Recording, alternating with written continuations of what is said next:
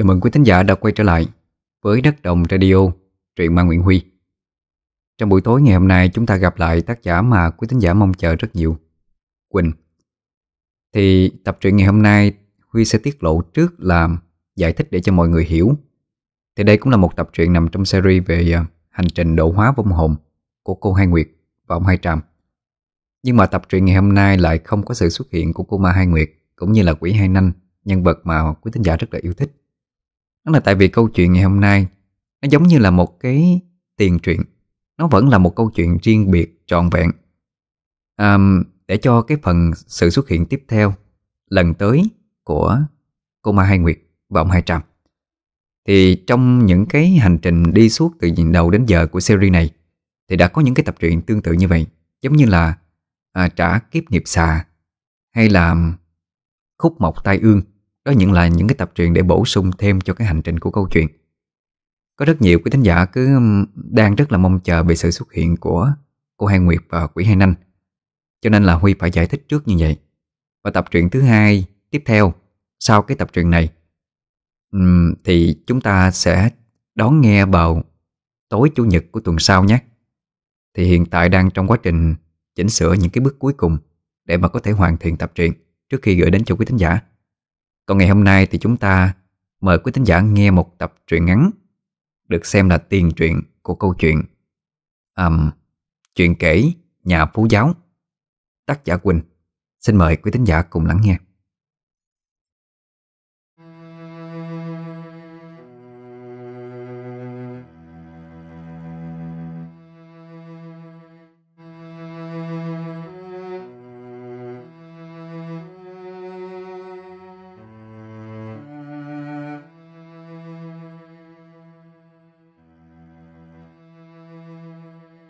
Ngày đó, dân tình còn loạn lạc, người sống nay chết mai không biết chừng.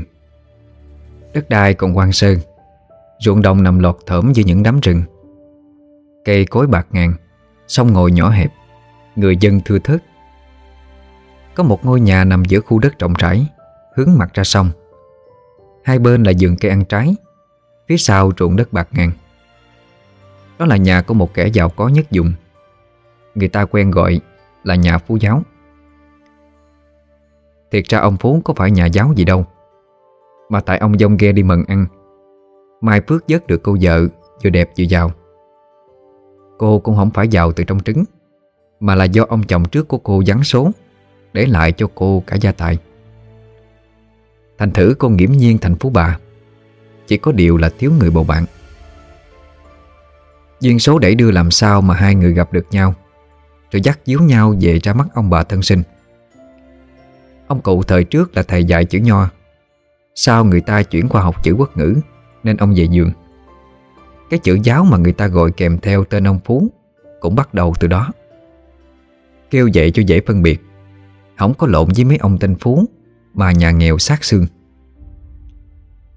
Bà Phú ở với chồng trước chưa kịp có con, về với ông Phú cũng thiệt lâu mới cấn bầu. Chừng đó thì ông bà thân sinh của ông Phú cũng cởi hạt quy tiên hết trọi. Bởi vì ông Phú vốn là con út, nên việc nhan khối thờ phụng cũng để phần ông. Hai vợ chồng ông Phú nghĩ hoài không biết, ở cái xứ khỉ ho cò gái này thì phải mần cái nghề chi cho nó đặng. Cuối cùng bà Phú quyết định làm cái nghề ủ nước mắm. Vì chớ xứ so đũa này thì cái gì thiếu, chứ cá tôm thì không thiếu. Ban đêm đố ai dám ở trần mà bơi xuồng dọc con kinh. Ta nói tôm nó búng cho bấy bá mình mẩy chứ không có giỡn chơi. Nghĩ là làm, ông bà Phú bắt tay vô làm rớp rẽn luôn. Cho người làm trong nhà dọn một cái bãi đất trống trải, sạch sẽ, sắm thiệt nhiều mấy cái kiệu da lương về để dành ủ mắm. Bà Phú bỏ tiền ra mướn một bà xứ khác nổi tiếng ủ nước mắm ngon về làm cho bà. Ba năm sau, bà bắt đầu có nước mắm để bán rồi. Vì cách một tháng bà ủ một đợt, cho nên nước mắm nhà bà làm ra cứ lương phiên có mà bán hoài.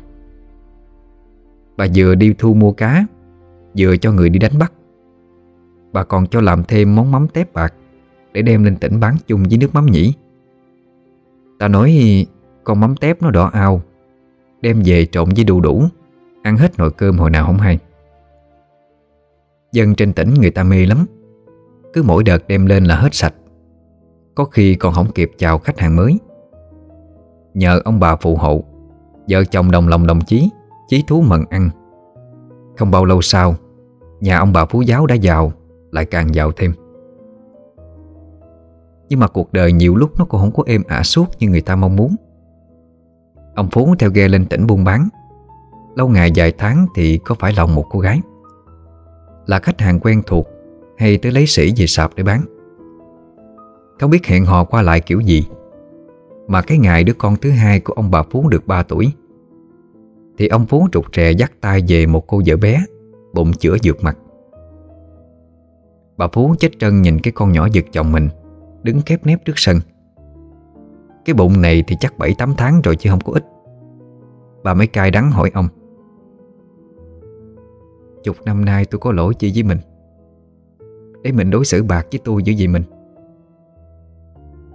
"Mình à, thiệt ra tôi lỡ nông nổi trong phút chốc. Tôi biết tôi quấy với mình lung lắm. Mình tha thứ cho tôi lần này đi.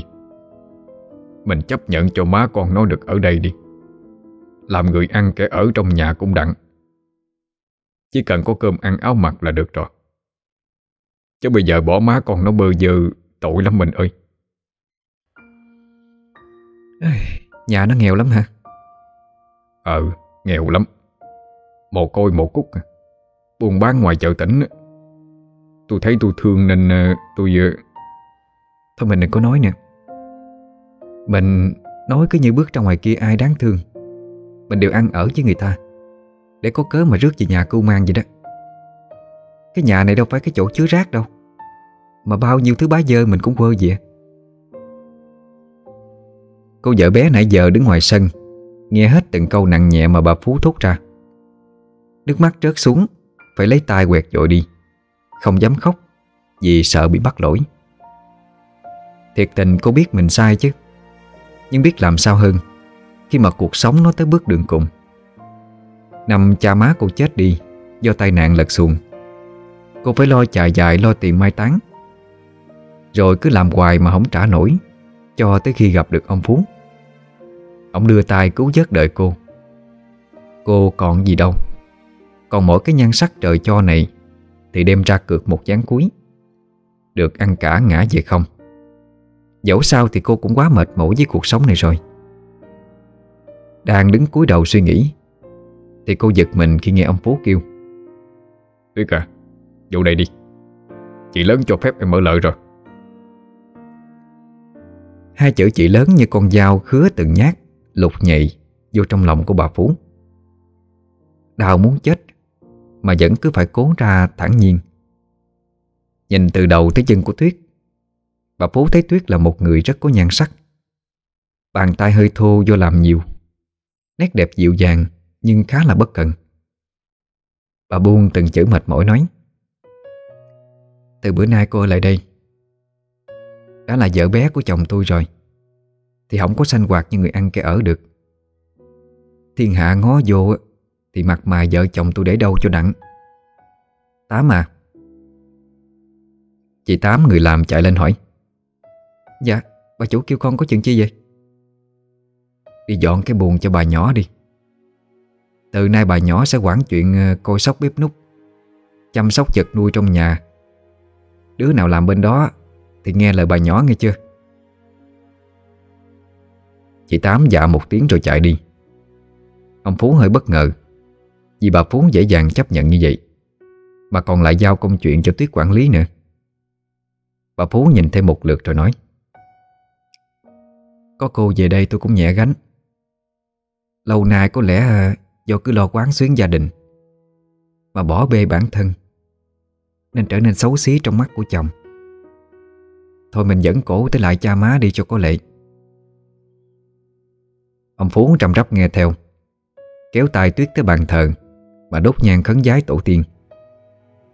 Cây nhang vừa cắm vô lư thì cháy bùng lên một cái, lửa bốc cao cả thước. May mà nóc nhà cao, chứ không chắc có sự hệ trọng rồi. Cả hai giật mình lùi lại mấy bước. Ông Phú hoảng hồn chắp tay xá lia lịa. Cái bát nhang cháy rụi không còn một cây chân nhang nào sót lại. Bà Phú nhìn thấy cảnh đó thì lắc đầu, bỏ đi vô buồng nằm nghỉ mệt. Bây giờ bà cảm thấy không thiết tha bất cứ điều gì nữa, chỉ muốn nhắm mắt lại ngủ một giấc thiệt dài. Không tỉnh dậy nữa cũng càng tốt. Tối đó Tuyết nằm một mình ở căn buồng gian sau. Giờ này ông Phú chắc đã ngủ say bên buồng của bà rồi. Tuyết thở phào nhẹ nhõm. Vậy mà cô cứ lo về đây sẽ bị ăn một trận đòn trời long đất lở. Thôi, nếu số phận đã may mắn như vậy, cô cũng cố gắng phụng sự hết mình cho cái nhà này. Nghĩ ngợi một hồi, Tuyết chìm vô giấc ngủ. Đang sa giấc, cô mơ màng nghe thấy tiếng gậy chống lộp cộp, kèm theo đó là tiếng bước chân đang tiến vô buồng của cô. Tuyết mở mắt ra, thấy lờ mờ trước cửa buồng là bóng của một ông già mặc áo dài khăn the đóng màu đen, lưng hơi khom, tay chống gậy. Ông cứ đứng nhìn Tuyết trân trân như vậy một lúc lâu. Tuyết muốn hỏi ông là ai, nhưng mình mẩy miệng mồm cứ cứng đơ ra, không thể nói được gì. Ông già đứng đó một hồi thì nói với Tuyết một câu, giọng xa xăm văng vẳng: Đi đi, đừng ở đây nữa. Không nghe lời thì đừng có trách. Rồi ông quay bước đi lên nhà trên. Có tiếng lợp cộp cứ ong ong ở trong đầu Tuyết không thôi. Sáng bữa sau, Tuyết nói với ông Phú chuyện đó. Ông thoáng giật mình, nhưng rồi lấy lại bình tĩnh mà trấn an: Thôi em đừng có lo. Chắc tại cái sự ngày hôm qua nó làm em ám ảnh thôi. Để tôi sai tụi nhỏ đi cắt em ít thang thuốc an thần, rồi thuốc dưỡng thai nữa. Từ đây về sau phải nghỉ ngơi ăn uống cho có sức mới mốt còn sanh đẻ. Dạ em biết rồi, mà đừng lo. Rồi thấm thoát, ngày mà Tuyết chuyển già cũng đã tới. Bà Phú ngoài mặt lạnh lùng, nhưng lại sai người chạy đi mời cho bằng được bà mụ ngoài nhà thương vô để đỡ cho cô. Do Tuyết cũng mạnh dạn, bầu bì đi tới đi lui làm công chuyện tỉnh bơn, nên sanh nở cũng khá dễ dàng. Đứa nhỏ chào đời là con gái, mới lọt lòng mà da trắng hồng, cái miệng nhỏ chúm chím, hai mắt tròn xoe. Cái bộ này mà ra tháng chắc cũng cưng dữ dằn lắm à. Ông Phú nựng nịu thôi là nựng nịu, còn bồng ra khoe với bà Phú. Bà nhìn đứa nhỏ mỉm cười, nụ cười đầu tiên sau bao nhiêu lâu kể từ lúc Tuyết về đây. Bà Phú đặt cho con nhỏ tên là Tuyết Như, nghe qua là biết tiểu thư nhà giàu rồi. Tuyết vui lắm, còn ông Phú thì khỏi nói, ông cười hổng ngậm được miệng. Thằng Phú Quý với thằng Phú Gia bữa nay xúm xích lại coi mặt em bé. Thằng Quý năm nay lên tám rồi. Nó ngó mặt má nó một cái, rồi thôi không nựng em bé nữa, mà đi lại bóp vai cho bà Phú. Má à, cho con ít đồng mua kẹo đi. Cái thằng Quý này mới bóp vai được mấy cái là xin tiền rồi. Nhà kẹo quá trời đó mà không ăn, tính đi mua ở đâu? Ừ, má cứ cho con đi. Tầm giờ này hay có ông kẹo kéo đi ngang lắm. Đi mà má. Bà Phú cười cười, móc ra trong túi áo bà ba lụa một xấp tiền về cộp. Coi bộ lộn bên nên bà bỏ ngược trở vô, mà lấy ra mấy đồng lẻ đưa cho Quý. Nó cầm tiền, nhảy dựng lên vì mừng, nắm tay thằng em dẫn ra sân để ngóng ông kẹo kéo. Bà Phú ngó mặt vô nhà kêu: Rồi thằng Đen đâu? Đen à? Một thằng nhỏ tầm mười lăm tuổi, đen thui ốm nhách, tay chân đầy thẹo ghẻ, chạy lên gãi đầu thưa: Dạ, bà chủ cần sai con có chuyện chi bà chủ? Đi ra sân coi chừng hai cậu. Cậu Phú đoạn kẹo kéo đó, coi có thì ngoắt vô. Nhớ coi ngó hai cậu cẩn thận nghe chưa? Thằng Đen dạ một tiếng, rồi chạy đi ra với hai đứa nhỏ. Hai đứa đang ngồi dưới tán cây ô môi trước nhà mà ngóng ra đường. Thằng Đen ra tới, nựng nựng mặt cậu chủ nhỏ, rồi bài cho hai đứa nhỏ bẻ cỏ gà, chơi đá gà cho bớt chán. Thằng Phú thích chí cười lên sặc sụa. Bà Phú ngó ra Cô mỉm cười hiền từ. Lý lẽ sống của bà là tụi nhỏ đó, chứ có ai nữa đâu. Rồi mới đó mà đã ba năm, Tuyết giờ đây đã rành rẽ mọi chuyện trong nhà. Bà Phú bây giờ chỉ có việc ăn ngồi chơi với mấy đứa nhỏ. Con Tuyết Như bà cũng kêu để cho bà chăm cho, để Tuyết yên tâm mà mần công chuyện. Tuyết cảm kích bà Phú lắm, hứa với lòng không bao giờ làm bà thất vọng vì mình. Trong nhà có anh người làm tên là Mạnh, chuyên coi sóc chuyện thu mua nguyên liệu rồi kiểm kê hàng hóa bán đi. Lanh lẹ tháo vát, người cũng bảnh bao lịch sự lắm. Vì là công việc tiếp xúc hàng ngày với nhau nên Mạnh với Tuyết khá thân thiết, thường xuyên nói chuyện với nhau. Ông Phú cũng biết nhưng không để ý lắm. Mạnh có vẻ như là thích Tuyết, từ ánh mắt cho tới biểu hiện quan tâm đều hơn mức của người làm. Chiều bữa đó, trong lúc vừa đi vừa bàn chuyện xuất bán đợt mắm này, thì Tuyết bị hụt chân té. May mà Mạnh đứng gần nên kịp ôm ngang người đỡ lấy cô. Sự việc đó đã lọt vô mắt của một người trong nhà. Tuyết với Mạnh đâu biết gì, vẫn cứ vô tư cười nói với nhau. Một bữa nọ, trời trưa nắng khá là gắt. Sau khi kiểm kê hết mớ đồ xuống ghe thì cả hai người khá là mệt. Vợ bước ra nhà sau ngồi để hóng luồng gió từ ngoài ruộng thổi vô. Thằng Đen bưng một ca nước dừa tới, để lên gián mà nói: Bà nhỏ chú Mạnh uống nước dừa đi. Con thấy nắng quá con đi chặt dừa đổ vô ca cho hai người uống đó. Thấy con giỏi không? Tuyết cười mà nói: Nhà này ai giỏi qua thằng Đen đâu. Mà dặn bao nhiêu lần, cứ kêu là chị Tuyết đi, cứ bà nhỏ bà nhỏ hoài à. Thôi, con không dám kêu vậy đâu. Bà chủ nghe quýnh con chết luôn á. Thôi hai người uống đi, con chặt nãy giờ rồi, để lâu nó hôi gió đó. Con đi coi chừng cô với hai cậu phụ bà chủ. Hai người cười, thấy thương thằng nhỏ, biết chuyện dữ lắm. Trong nhà này nó là chân chạy giặt cứng khừ, không ai qua nổi, lại lễ phép dễ thương. Mỗi tội nhà nghèo phải đi ở đợ từ năm lên mười. Tuyết với Mạnh ngồi nói chuyện qua lại, nói từ công việc qua tới chuyện cá nhân. Làm công chuyện chung bao lâu nay á, mà không biết là anh Mạnh vợ con chi chưa ha? Thấy cũng đi đi về về suốt à. à Tôi còn có mình nên nè cô Tuyết ơi. Có má nhà cũng lớn tuổi nên hay đi đi về về vậy đó. Với lại hình như tôi thương một người không nên thương hay sao đó. Tuyết quay đi, cố ý tránh né câu nói của Mạnh. Chập sau Tuyết đi lên nhà trên chơi với con thì vô tình nhìn trúng ánh mắt của Mạnh đang nhìn mình đắm đuối. Tuyết mặt mày đỏ ửng lên, trong dạ sốn sang, cảm giác không thể cưỡng nổi ánh nhìn này. Mạnh bạo gan nắm lấy tay Tuyết. Tuyết cố cự tuyệt mà giật tay về. Mạnh dường như không kiềm chế được mình, vội chụp lấy tay Tuyết mà lôi ra sau nhà củi. Chẳng biết ma xui quỷ khiến như thế nào, Tuyết cứ dậy bước nhanh theo người phía trước. Giờ này hết thảy mọi người đang bận thu dọn ở ngoài kia, không ai để ý tới việc ở đây. Chẳng biết cảm xúc từ đâu mà khiến cho cả hai như điên dại, quấn lấy nhau, bồ vập nhau không biết trời đất gì. Họ gấp gáp tìm kiếm nhau trong cái không gian chật hẹp đó. Mặc kệ mọi thứ, họ như hòa vô làm một với nhau.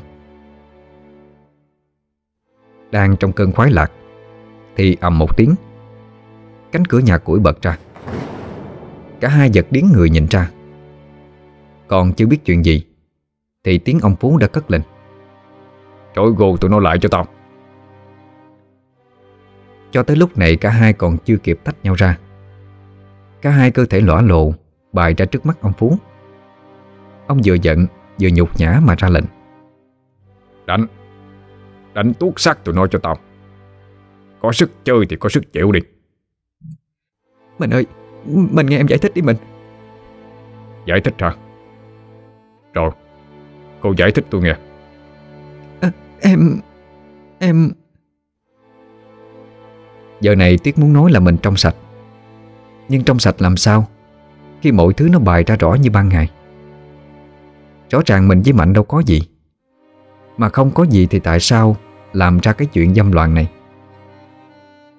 Ông Phú đứng nhìn Tuyết ấp ả ấp úng một lúc vẫn không nói được gì. Ông cười khẩy. Đó, ai cũng chứng kiến đâu nha. Không phải là tôi không cho cô giải thích, mà chính là cô không giải thích được. Vậy thì đừng có trách sao thằng Phú này ác.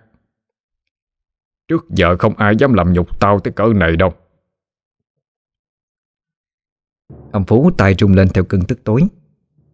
Máu ông sôi lên sùng sục, hai lỗ tai lùng bùng hết cả. Lúc này bà Phú bước ra, vô thưởng vô phạt nó một câu như châm dầu vô lửa. Con Tuyết Như á, nó có phải con của chồng tôi không vậy cô Tuyết? Câu nói đó như một đòn chí mạng đánh vô gái ông Phú. Ông như chợt bừng tỉnh. Đúng rồi, ở trong chính nhà tao, giữa thanh thiên bạch nhật mà còn dám tằng tiểu với trai, thì chắc gì con nghiệt chủng đó đã là con tao. Tuyết ơi, mày khốn nạn lắm Tuyết à. Mình ơi, mình tin em đi mà. Con Như đó là con của mình, đừng có nghi ngờ như vậy, tội em lắm mình ơi. Bà Phú chen ngang. Tội hả? Tội cô rồi ai tội chồng tôi? Uổng công vợ chồng tôi tin tưởng, bà để cô ở lại trong nhà này hưởng phước. Đúng là nuôi ong tay áo mà. Bà Phú nói xong thì vũ tay bỏ đi vô nhà. Ông Phú lúc này hai mắt đã nổi đầy gân máu. Nhìn ông ta như một con ác thú, sẵn sàng giết người bất cứ lúc nào. Ông Phú gằn lên từng tiếng. Đánh! Đánh đủ mỗi đứa một trăm cây. Sống mà để đi khối nhà này hay không là tùy mạng số. Ông Phú quay lưng đi. Bên trong nhà củi vang lên tiếng bình bịch của gậy gỗ đập lên người ta. Không biết số phận của hai người đó rồi sẽ ra sao nữa đây.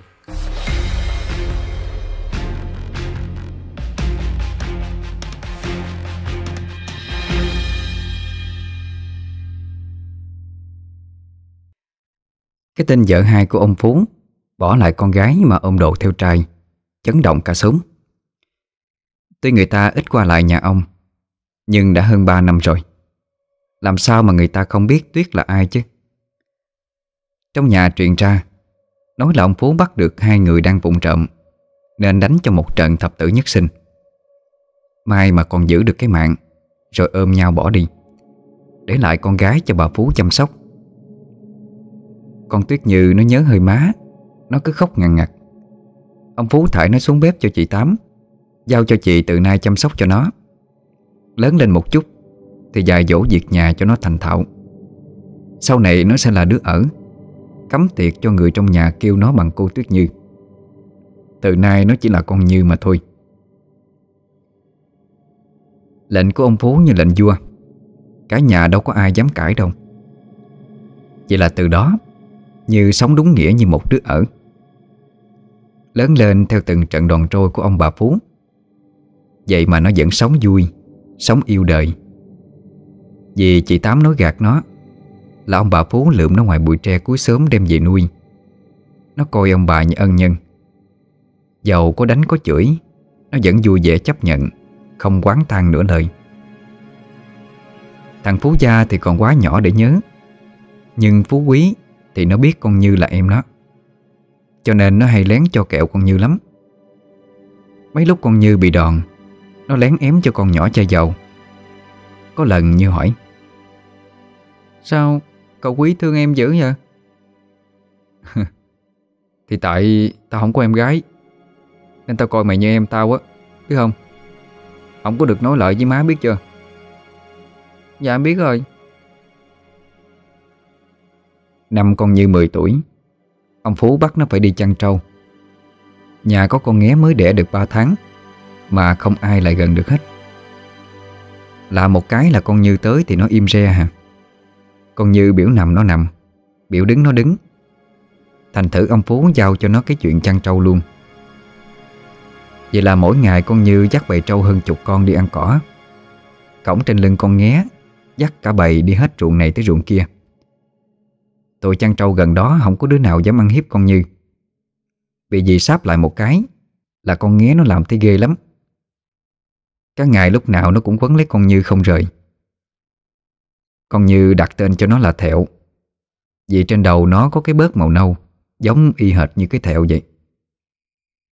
Nghe tiếng con Như kêu Thẹo một cái là cho dù ở đâu nó cũng chạy ào ào tới, vùi đầu cho mình chủ.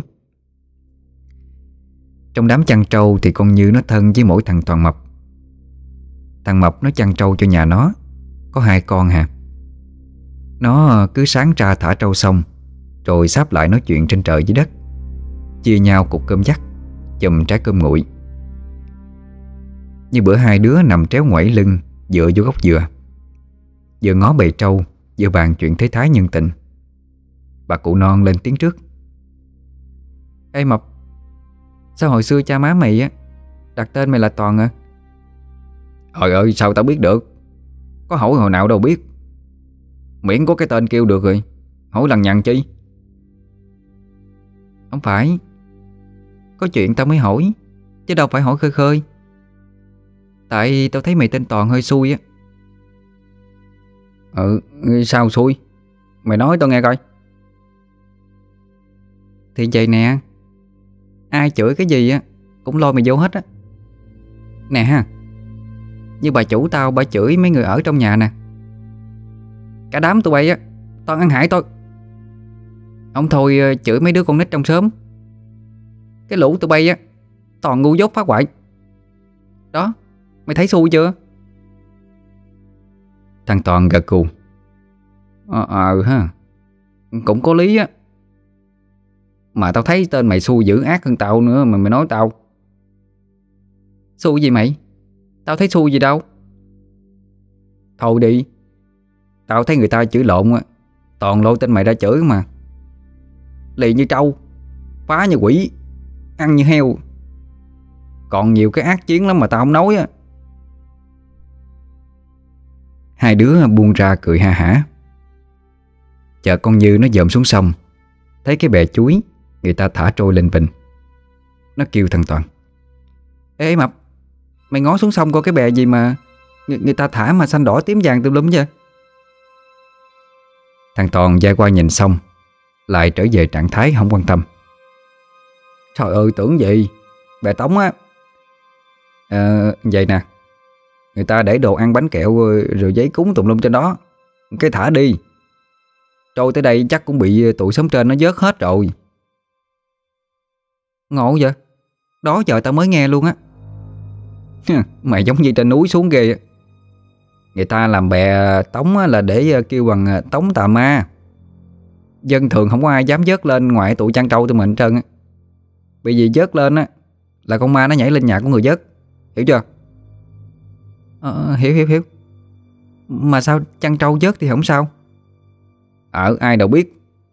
Mà chắc là mày hôi trâu á, con ma nó không dám sáp lại chứ gì. Thằng Toàn nói vậy xong rồi ôm bụng cười. Còn Như liếc mắt thấy cái bè đã trôi muốn qua khỏi chỗ tụi nó rồi, nó mới đập đập thằng Toàn.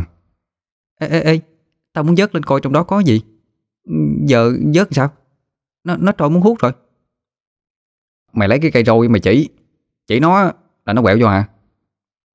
Mệt mày ghê à? Chỉ gì tào lao thiên đế cơ mà. Cái con này khùng, tao chỉ thiệt đó, không tin làm thử đi. Con Như hơi ngập ngừng bước ra, lấy rồi chỉ về hướng cái bè tống, rồi ngoắc ngoắc như ngoắc người ta vậy. Sau đó da gà da vịt của nó được dịp nổi trần lên, khi cái bè tống từ từ trôi ngược dòng, lủi vô cái mé bờ mà hai đứa nó đang đứng.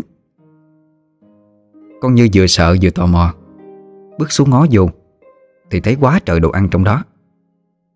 Thằng Toàn Mập cũng ngạc nhiên, tưởng đâu bị tụi kia hớt tay trên rồi chứ. Vậy là hai đứa nhỏ mau mau xá mấy cái cho có lệ, rồi ôm gà ôm xôi, ôm trái cây lên góc giường ngồi ăn. Trước khi đi, thằng Toàn Mập không quên đẩy cái bè ra rồi nói: ờ, tạ ơn ông bà chia cho tụi tôi đồ ăn, ông bà đi đi nha. Vậy là bữa đó hai đứa nó ăn no cành hông. Con Thẹo cũng được ké mấy trái nhãn ngọt liệm, nó khoái lắm, cứ vùi đầu cho mình con Như hoài. Hai đứa mê ăn quên mất coi mấy con trâu. Tới chừng nghe con Thẹo nó trống lên mấy tiếng, thì con trâu mới chực dòm lên. Thôi thấy bà rồi, mấy con trâu nhà nó bữa nay mắc cái chứng gì mà tràn qua bên cái ruộng nhà người ta, xén hết một khuỷnh lúa.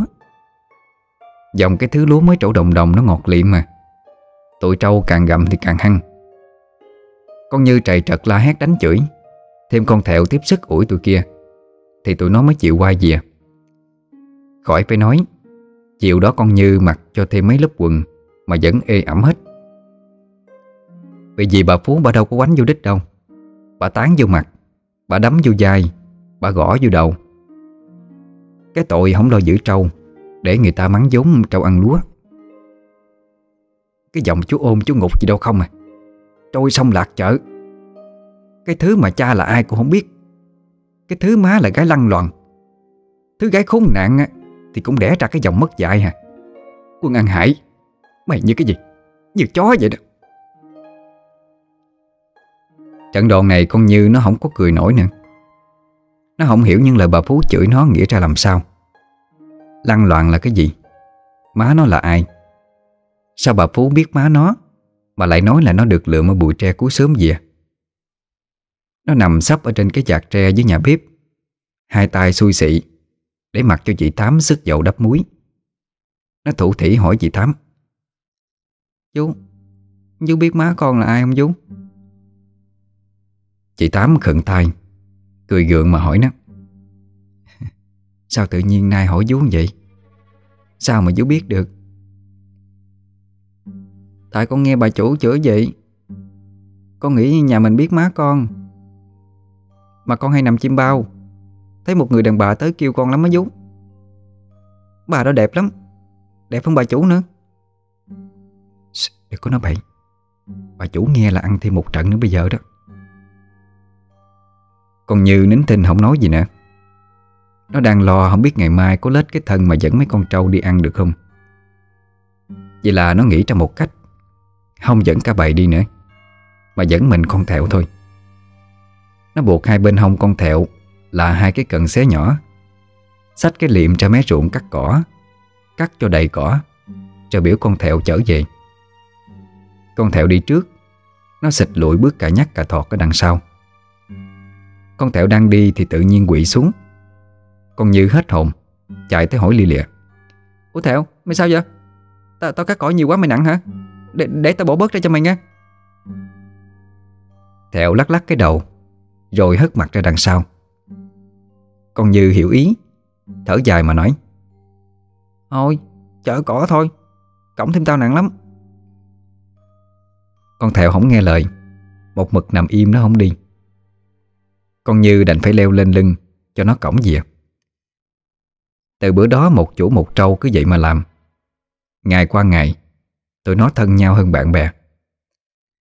Mỗi lần con Như bị đánh là con Thẹo cứ trống lên, dậm chân bình bịch. Ông Phú phải sai người nắm dây cột đầu nó lại, không thì đem con Như ra chỗ quất con Thẹo mà đánh. Thời gian vậy mà trôi nhanh lắm. Con Như đen thui tụi lùi, nhỏ nhí ngày nào, bây giờ đã trổ mã con gái. Mặc dầu da nó vẫn đen vì phơi nắng dầm mưa, nhưng mà nó đẹp lắm.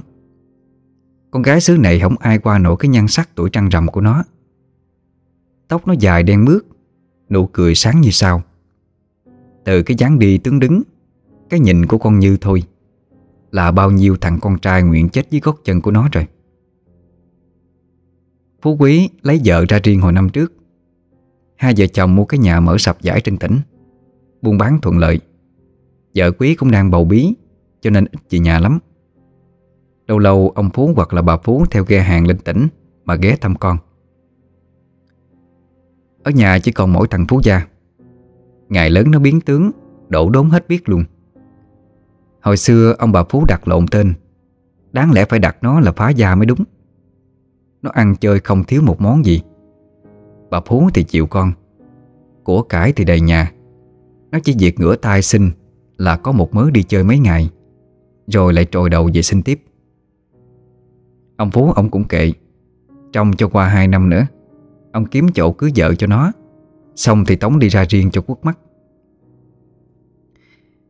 Nhưng mà thằng Gia lóng trài nó để ý tới con Như. Càng ngày nhan sắc con nhỏ càng mặn mà đầm thấm, Nó thèm con Như lắm, cứ trông cho có cơ hội để tiếp cận mà làm cái chuyện nó muốn. Thở đời nay, mỡ mà để trước miệng mèo, làm sao nhịn cho nổi. Con Như nó tinh ý, nó nhận ra, nên lúc nào cũng làm việc gần một hoặc là vài người. Thằng Gia không tiếp cận được thì nó tức lắm, ngày đêm nghĩ cách chiếm đoạt cho bằng được con Như. Bữa nay cũng như mọi ngày, con Như với con Thẹo lại đi cắt cỏ. Con Thẹo bây giờ lớn tướng rồi, mập ú, ra dáng một con trâu đực khỏe mạnh lắm. Trên lưng có hai cái xoáy, nhìn đẹp ơi là đẹp. Mỗi lần cắt cỏ, nó đã có thể cõng hai cái cần xé lớn, rồi thêm con Như trên lưng. Cho tới bây giờ nó vẫn không chịu cho con Như đi bộ, luôn lo lắng bảo vệ cho con Như bất cứ nơi đâu. Như thương nó lắm, chuyện buồn vui gì cũng kể cho con Thẹo nghe. Hai đứa thong dong ra tới mé ruộng thì gặp thằng Toàn mập. Ngày lớn nó vẫn mập, khác mỗi cái mặt là nhìn cả chớn hơn hồi nhỏ thôi. Ê mập, mấy nay sao tao không thấy mày vậy? Ừ, tao mắc công chuyện nhà. Hai con trâu cho tao bán trả nợ rồi. Ủa, nợ gì mà mắc bán trâu dữ vậy? Tao cũng không biết nữa. Thôi đưa liệm để tao cắt cỏ cho. Mày ăn cái túm sữa bóp này đi, tao mới mua của bà Hai á. Trời ơi, bữa nay chơi sang, mua bắp cho tao luôn hả? Tao mà lúc nào không tốt mày. Thôi mày ăn đi. Nè Thảo, theo anh nè cô, anh cắt cỏ mày đứng đó mày ăn cho no đi, rồi chở cô về. Con Thẹo giống quen thân với thằng Toàn, cho nên cũng bước theo. Nhưng vừa đi nó vừa ngoái lại nhìn con Như. Thấy con Như mở túm xôi bắp ra, ngồi ăn ngon lành, thì nó mới yên tâm bước theo thằng Toàn. Hồi khuya này, con Như nó thức để canh đỡ đẻ cho con vàng, là con trâu cái ở nhà, cho nên giờ này nó khá là buồn ngủ. Ăn xôi mà hai con mắt cứ lờ đờ. Nó nhìn theo thấy thằng Toàn đã dắt con Thẹo đi xa lắm rồi. Nó ăn xong túm xôi thì dựa vô gốc dừa, nhắm mắt nghỉ mệt. Đang thiêu thiêu thì nó nghe ai đó kêu bên tai. Như, dậy đi con, đừng có ngủ, nguy hiểm lắm con ơi. Như cố gượng mở mắt dậy, nhưng không được. Trước mắt nó chỉ là một màu đen, hai mí mắt thì nặng như đeo chì, không tài nào mở lên nổi. Cái tiếng kêu đó cứ văng vẳng bên tai, kêu không được thì khóc.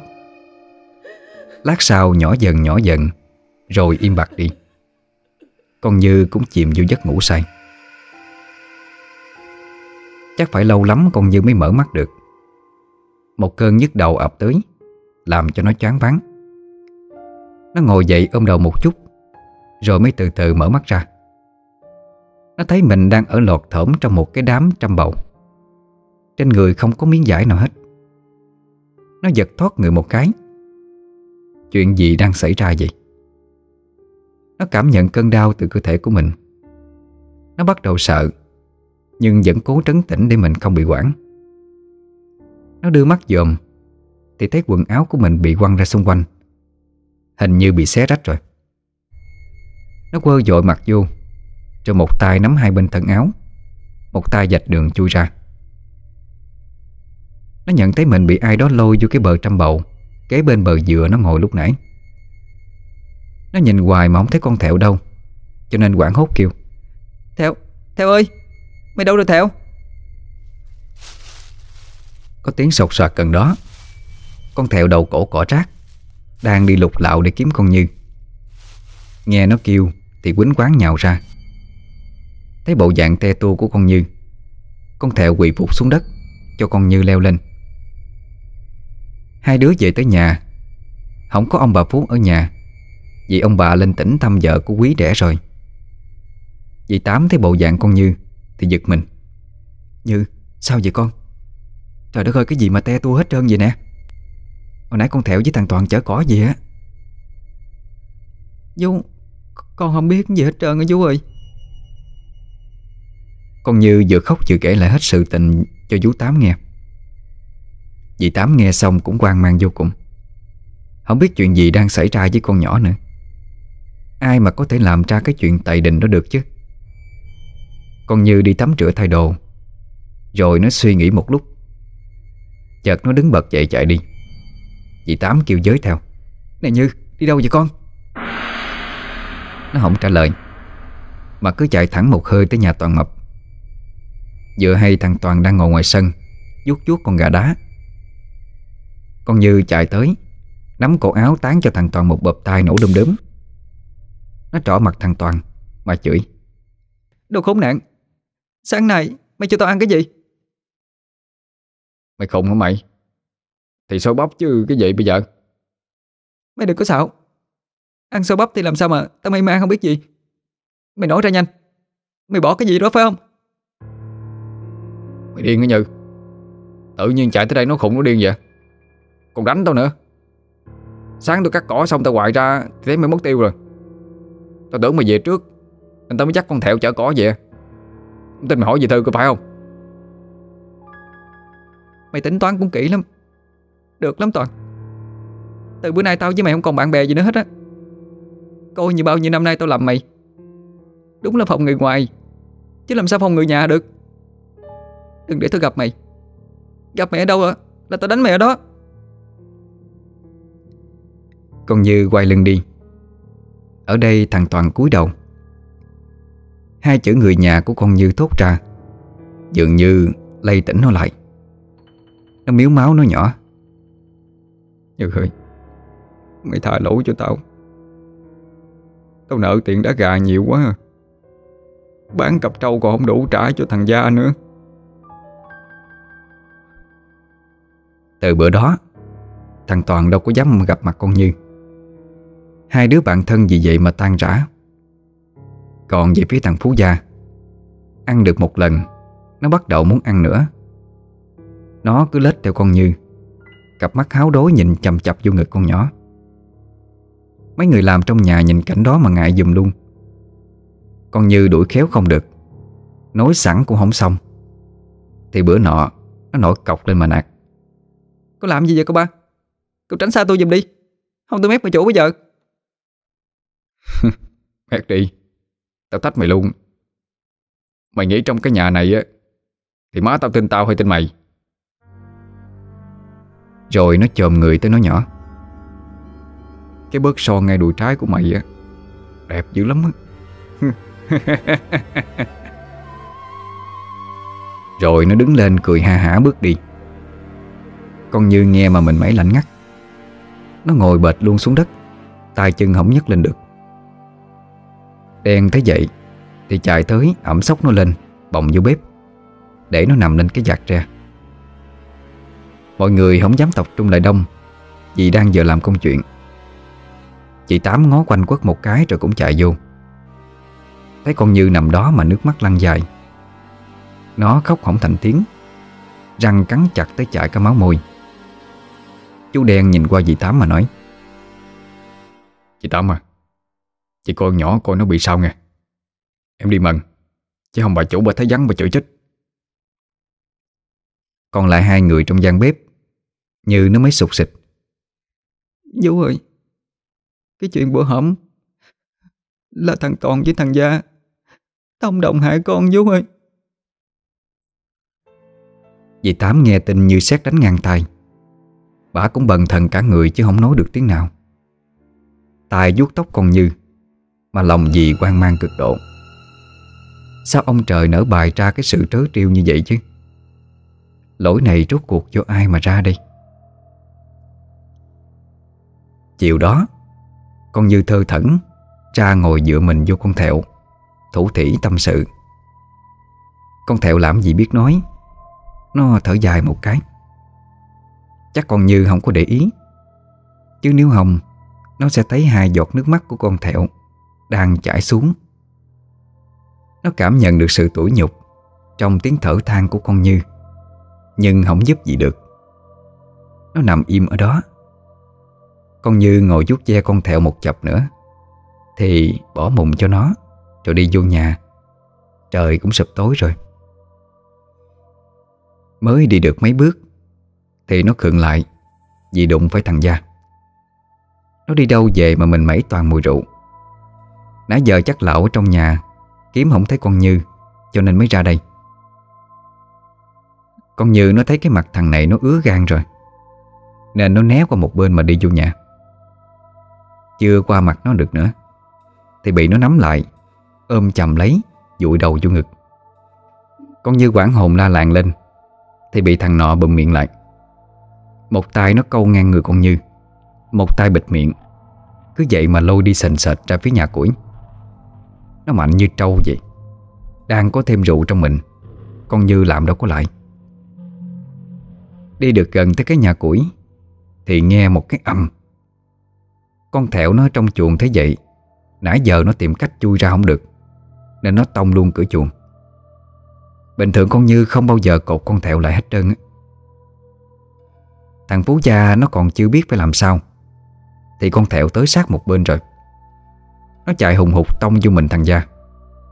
Hai đứa cùng té xuống. Nó lỏng tay nên con Như lồm cồm ngồi dậy được, mà lùi về đằng sau, chụp nhanh cái cây củi thủ thế. Thằng Gia thì không còn cơ hội ngồi dậy. Con thẹo nổi điên, hai chân trước vừa dậm vừa cào lên mình của nó. Nó la gào thảm thiết. Con thẹo khum đầu xuống móc một cái sừng vô mình nó nữa. Máu me ta nói nó tràn ra. Thằng Phú Gia vẫn còn sức la hét. Trong nhà đã bắt đầu nghe thấy lục đục đèn đuốc. Con Như coi mồi không xong, quýnh quáng mà dỗ lưng con thẹo. Thẹo ơi, chạy, người nhà đó thẹo ơi. Con thẹo đang hăng, nghe vậy thì quỳ thụp xuống. Con Như không chút do dự, phóng lên lưng nó, hai tay nắm cứng hai sừng, nằm dài trên lưng con thẹo. Con thẹo phi nước đại, chạy càng trên bờ cỏ, một hơi chạy tuốt lên hậu đất. Vì bờ lớn nên cũng dễ dàng trong việc chạy thoát thân. Con thẹo chạy bán sống bán chết. Con Như trên lưng cố ôm siết lấy con trâu cưng của mình. Một phần vì sợ té, còn chính phần là sợ ông Phú bắt được con thẹo. Con thẹo chạy băng ruộng băng giường, chạy thiệt lâu rồi nó dừng lại thở lên phì phì. Nó muốn kiệt sức rồi nên nhìn con Như hớt hất mặt, ý biểu con Như chạy đi. Con Như ôm lấy nó mà khóc. Không, tao không đi đâu. Có đi thì tao với mày đi chung với nhau. Trên đời này ngoài vú, chú đen với mày ra, không ai thương tao hết đó. Còn sống thì cùng sống, mày mệnh hệ gì tao chết luôn theo mày. Con thẹo cũng chảy nước mắt ra. Nó chạy quá trời rồi nên bây giờ không có nhấc được cái mình lên nổi nữa. Nó nằm đó vừa thở vừa khóc. Chắc nó cũng lo cho con Như. Nếu mà bị bắt lại, hai đứa chỉ có đường chết thôi. Ở đằng này, lúc cả nhà chạy ra thì thấy mình mấy thằng Phú Gia bầm dập, mặt mày bê bết vì mũi với miệng trào ra đầy bọt máu. Nó nằm trên lên ư ử không có nhúc nhích được. Ông Phú sai người trên nó xuống xuồng, chạy tuốt ra ngoài nhà thương để coi ngó mình mẩy của nó ra làm sao. Người ta kiểm tra thì thấy mất con thẹo với con Như. Ông Phú đã hiểu ai làm ra cái chuyện này rồi. Bà Phú thì xỉu ngang đó, tay chân lạnh ngắt hả. Ông Phú gầm lên. Đi bắt hai con súc vật đó về đây cho tao. Cả nhà trầm trắp nghe theo. Chú Đen với dì Tám nhìn nhau lo lắm, không biết hai đứa nó chạy được tới đâu rồi. Dì Tám ngồi chăm sóc cho bà Phú mà miệng cứ gian giái trời Phật cho hai đứa nhỏ không sao. Con thẹo nó khôn như người, bả thương nó không khác gì con Như. Lỡ hai đứa có mệnh hệ gì thì dì biết phải làm sao đây.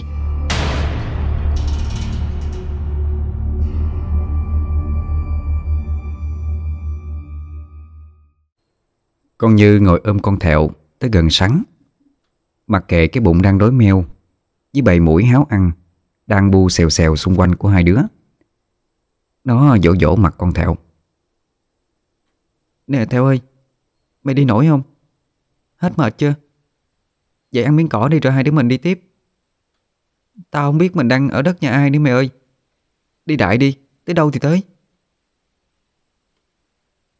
Con thẹo nhướng cặp mắt mệt mỏi lên nhìn chủ. Nó ráng đứng dậy, gặm triệu trạo mấy đọt cỏ non. Chập nữa thì hai đứa dắt nhau đi lững thững trên bờ ruộng. Chợt có tiếng ai đó kêu giựt lại. Là một ông già. Nè, ai mà giờ này dẫn trâu đi trên ruộng đất nhà tôi vậy? Con Như ngoái nhìn. Là một ông già độ trên dưới sáu mươi, có râu dài, tóc với cụ tỏi. Ông bước tới hỏi thêm lần nữa. Cụ bay là ai vậy? Sao đi lơn tơn ở đây? Bốn năm giờ sáng ai mà dắt trâu đi ăn con? Ừ, hay là đi lạc hả? Dạ ông ơi, hai đứa con đang trốn á. Hả? Bày trốn ai? Bị cái gì mà trốn? Con Như không ngần ngại kể lại hết đầu đuôi câu chuyện cho ông già nghe. Ông nghe rồi, ông tức quá không biết làm gì. Sẵn đang cầm cái dao mát giót, ông chém vô cái gốc tràm cái bụp, rồi chửi. Bà nội mẹ nó cái quần chó má mà. Thôi đi vô nhà, sớ rớ tụi nó phát hiện đập hai đứa bay mềm xương đó. Từ rài ở trong nhà ông, con thẹo thì ở trong chuồng. Vừa hay tao mới bán con trâu. Nói rồi móc xình cặp mé ruộng, trét lên đầu con thẹo, trét cả lên mặt mày của nó. Ông nói, trét như vậy á, lỡ tụi quỷ kia nó nhìn qua nó cũng không biết. Thôi đi vô nhà đi. Ai có hỏi thì nói là cháu ngoại ông Năm Cồ, con của người thứ út nghe không? Không hiểu ở ông già này toát lên cái vẻ đáng tin cậy hay sao đó, mà hai đứa đó nghe theo răm rắp. Con thẹo không cần dẫn dắt gì, cứ lẻo đẻo đi theo sau lưng ông. Đi qua một đám ruộng, vô mấy liếp dừa thì tới nhà ông Năm. Cái nhà đơn sơ khá cũ kỹ, nhưng không tới nỗi lụp xụp. Ông Năm dắt con thẹo vô chuồng, rồi hoài trở ra kêu con Như vô. Ở dưới bếp có tiếng lục đục. Ông Năm nói, bà ngoại bay đó, nhà này có tao với bà hả? Sáng sáng tao đi thăm ruộng, còn bà ở nhà cơm nước kìa. Bà Năm nghe tiếng chồng thì đi lên. Dáng bà mập lùn, nhìn lanh lợi lắm. Thấy có người lạ thì hỏi, ủa đứa nào đây ông? Sao mới sáng sớm mà mình mẩy sình không vậy con? Dạ thưa bà, con tên Như. Con với con thẹo đi lang thang thì gặp được ông ngoại. Bà Năm hơi bất ngờ. Sao con nhỏ này kêu chồng mình là ông ngoại?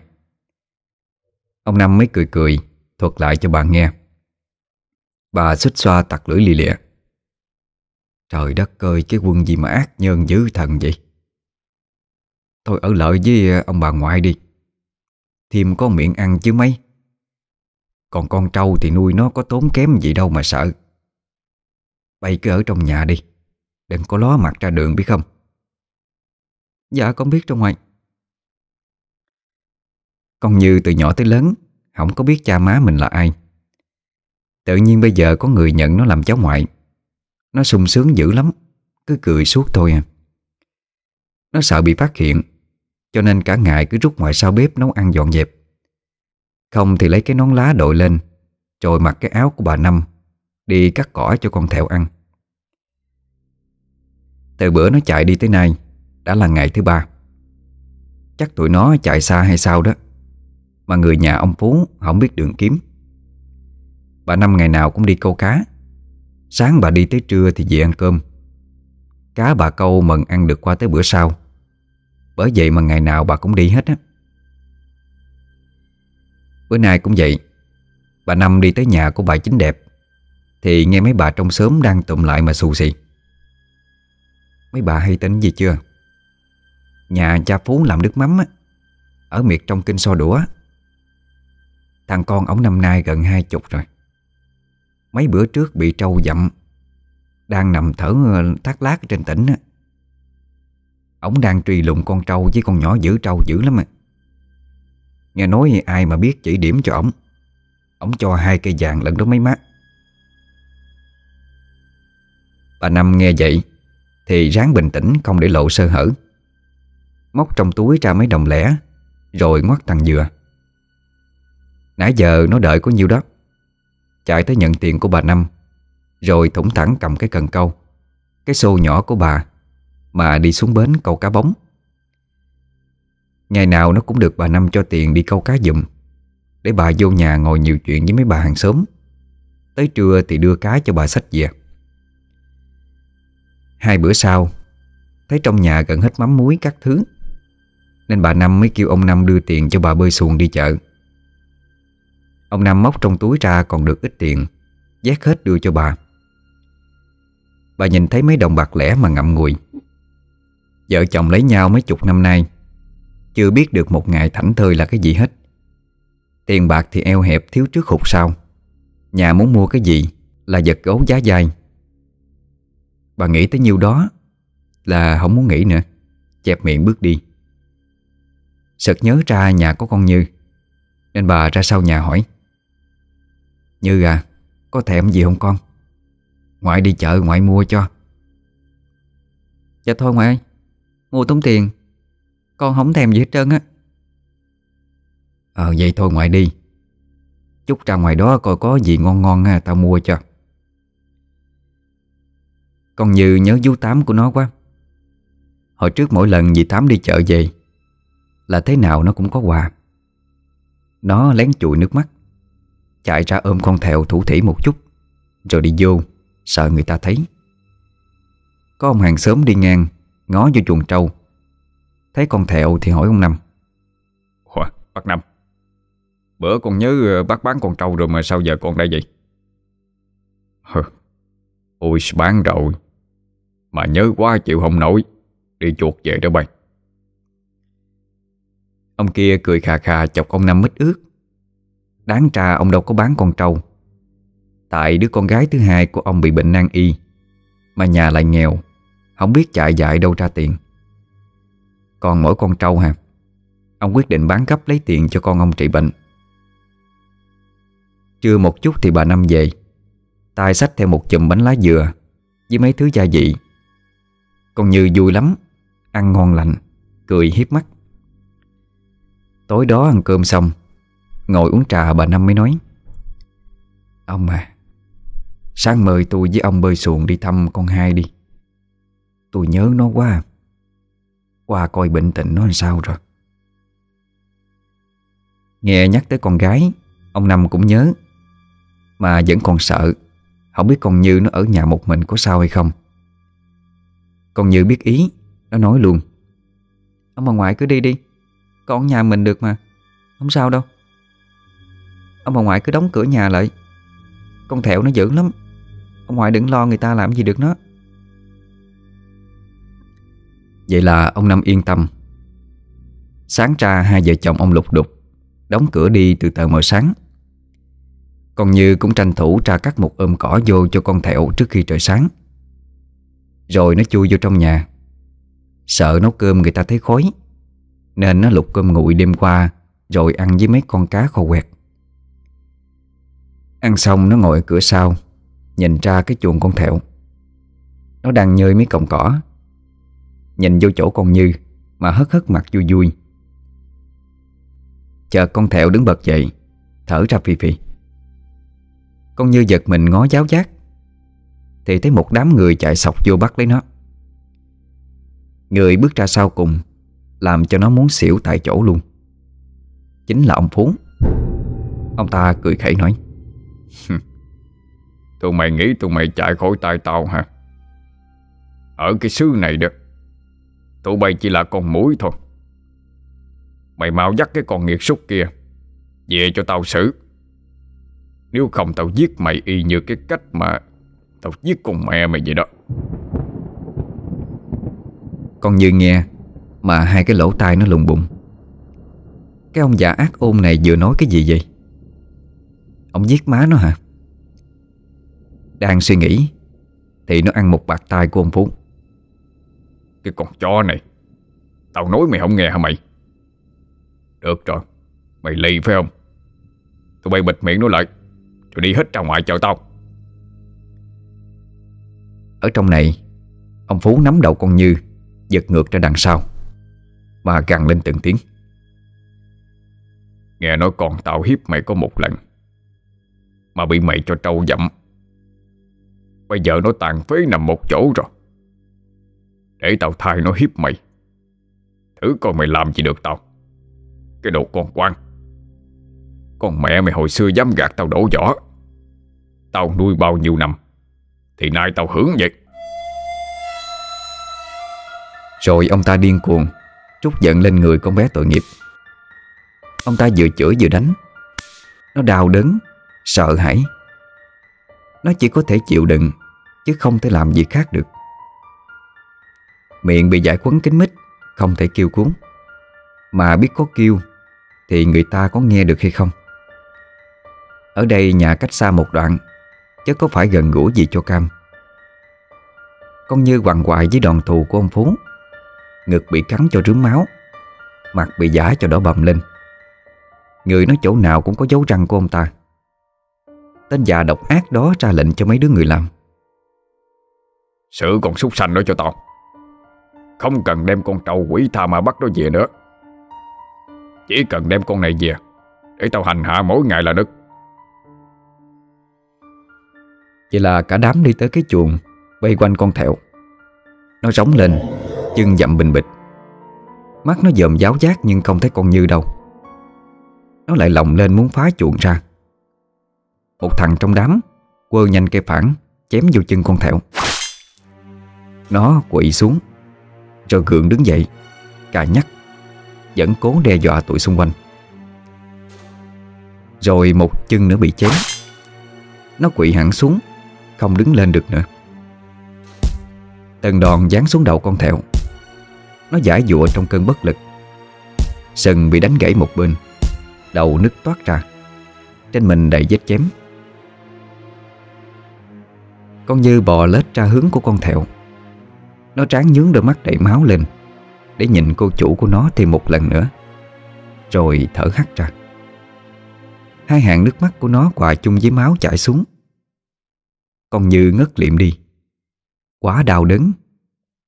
Người ta giết con thẹo của nó rồi, giết chết nguồn sống duy nhất của nó luôn rồi.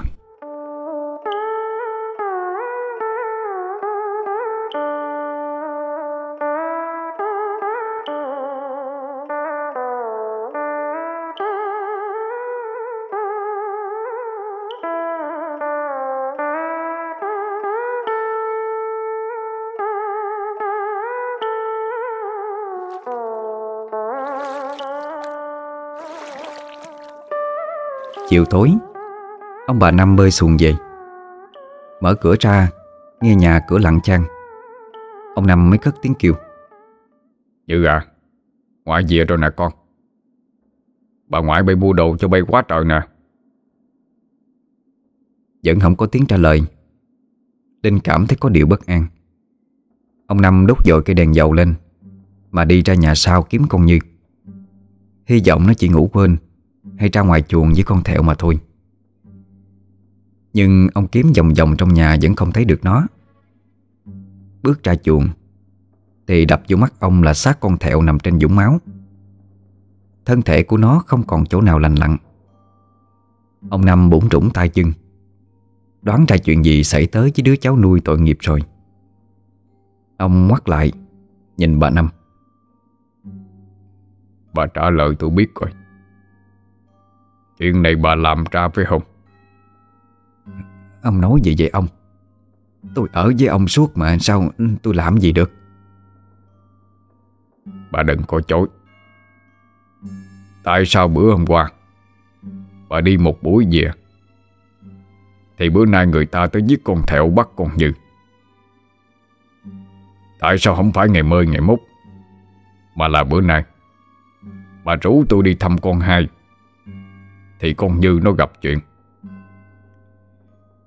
Hồi chiều trước khi đi về, bà nhét cái gì vô trong túi con hai? Bà nói.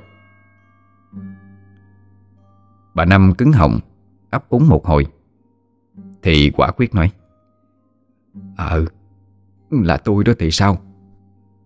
Dẫu sao cũng chỉ là con trâu thôi mà. Ông thấy không, người ta còn không thèm đem xác nó về. Còn Như cùng lắm thì người ta đem về quánh vài cái, chứ ai gan trời mà giết nó. Hai cây vàng Hai cây vàng lẫn đó ông Năm. Từ hồi tôi theo ông tới nay, ông cho tôi được một ten vàng nào không? Hay là ông cho tôi sống khổ sống sở mấy chục năm? Cái tình nghĩa của ông lớn quá, có mài ra ăn được không? Ông có mài tình nghĩa mà trị hết bệnh cho con tôi không? Hồi chiều này tôi nhét cho con hai năm chỉ cho nó trị bệnh đó.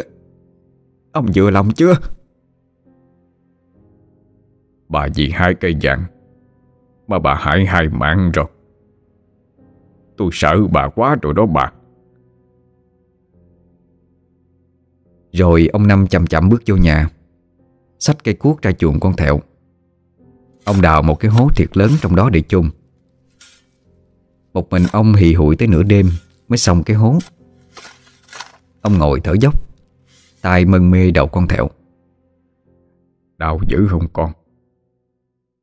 Ngoại đào cái lỗ chôn con nè, để ngoại kéo con xuống nghe không? Giờ này bà Năm đã đi ngủ. Thấy ông Năm hì hụi đào hố trong con thẹo mà bà tiếc. Phải chi để đó sẽ thịt bán cũng được thêm mớ tiền. Ông già tình nghĩa cho cố vô, rồi hả họng táp gió mà sống. Thiệt ra mỗi ngày bà Năm đều mướn thằng Dừa đi câu cá cho bà. Bà sẽ nhập sòng quánh tứ sắc ăn tiền. Mới đầu ăn nhiều tiền ham lắm, tới lúc ghiền rồi thì càng đánh càng thua. Mà càng thua thì càng cắm đầu vô để gỡ. Cuối cùng là nợ một đống tiền của bà Chính Đẹp. Bà đang hù là tới nhà đòi ông Năm. Thời mai con Như với con Thẹo lại vô nhà, lại được nghe cái giải thưởng quá ngon, bà đành liều mà làm đại. Thầy kệ, ông Năm ông giận ít bữa ông hết hả?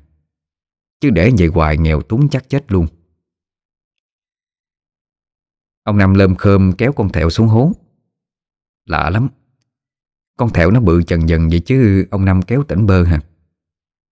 Chính ông cũng thấy lạ, nghĩ bụng chắc con Thẹo nó linh, nó phụ ông, cho nên mới nhẹ như vậy. Ông kéo nó xuống rồi thì lấp đất đắp mộ cho nó. Cái chuồng giống như cái nhà mộ cho nó luôn. Ông Năm làm xong xuôi đâu đó thì vô nhà đem bó nhang ra mà đốt, rồi ngồi trước mộ mà nói: Thẹo à, ngoại xin lỗi đã không che chở được cho hai đứa. Con có giận ngoại không con? Nếu con linh thiêng, con tìm về nhà đó bảo vệ cho con Như nha. Ông ngoại phải đi rồi, ngoại ai nái lắm. Ngoại không có ở được với cái bà tàn nhẫn vậy đâu.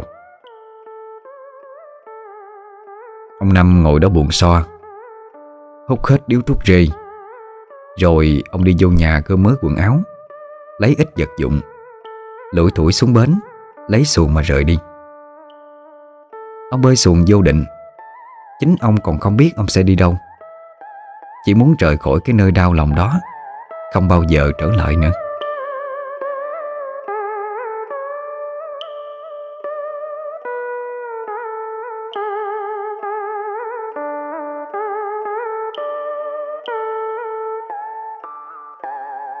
Ở bên nhà ông Phú: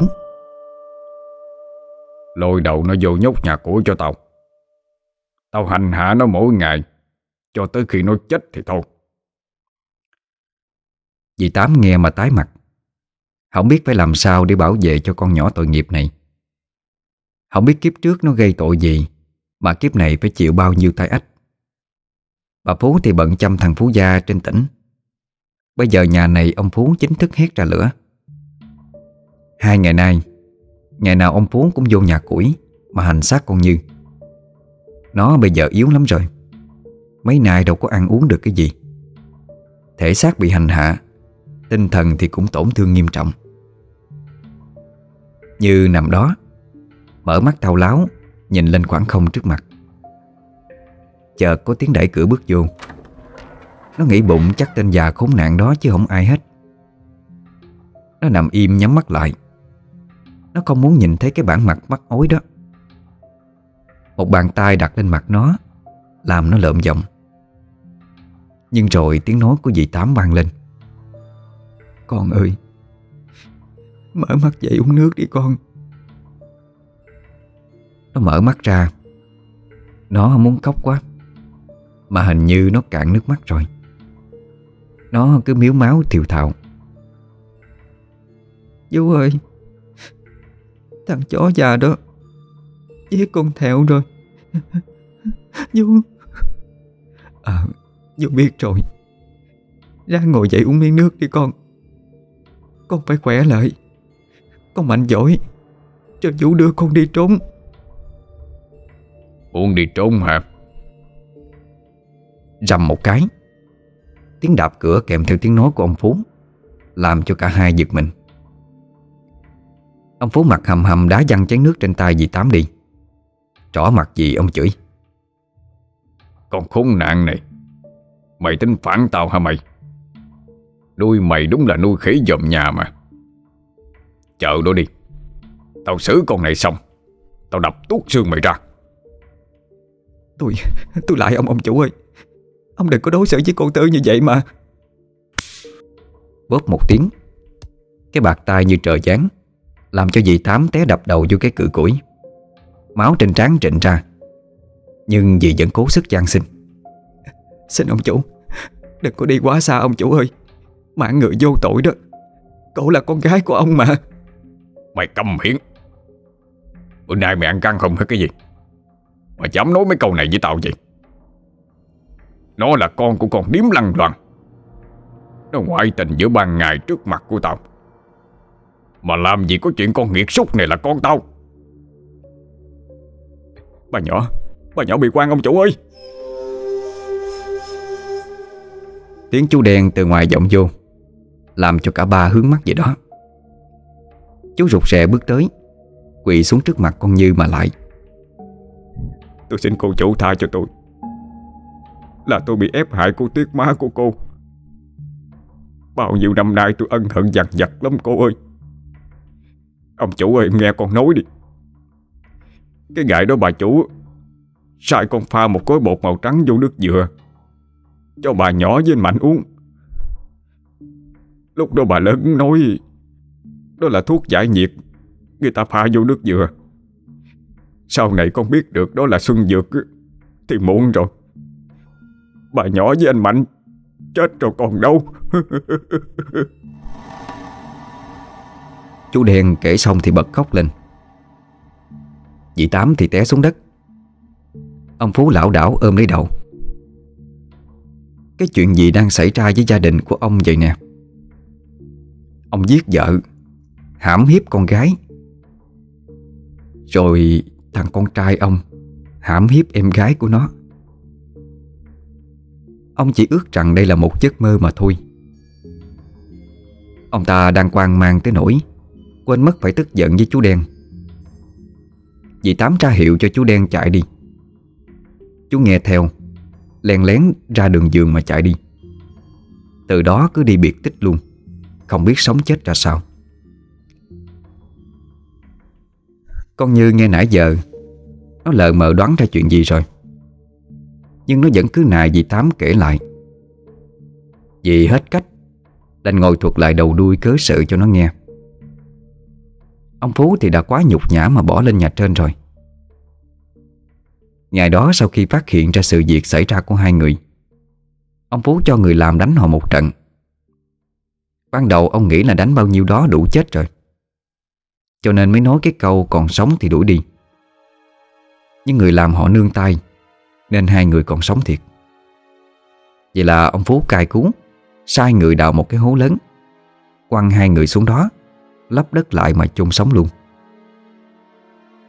Ông ta tiền bạc nhiều lắm, vô pháp vô thiên đâu có sợ chi.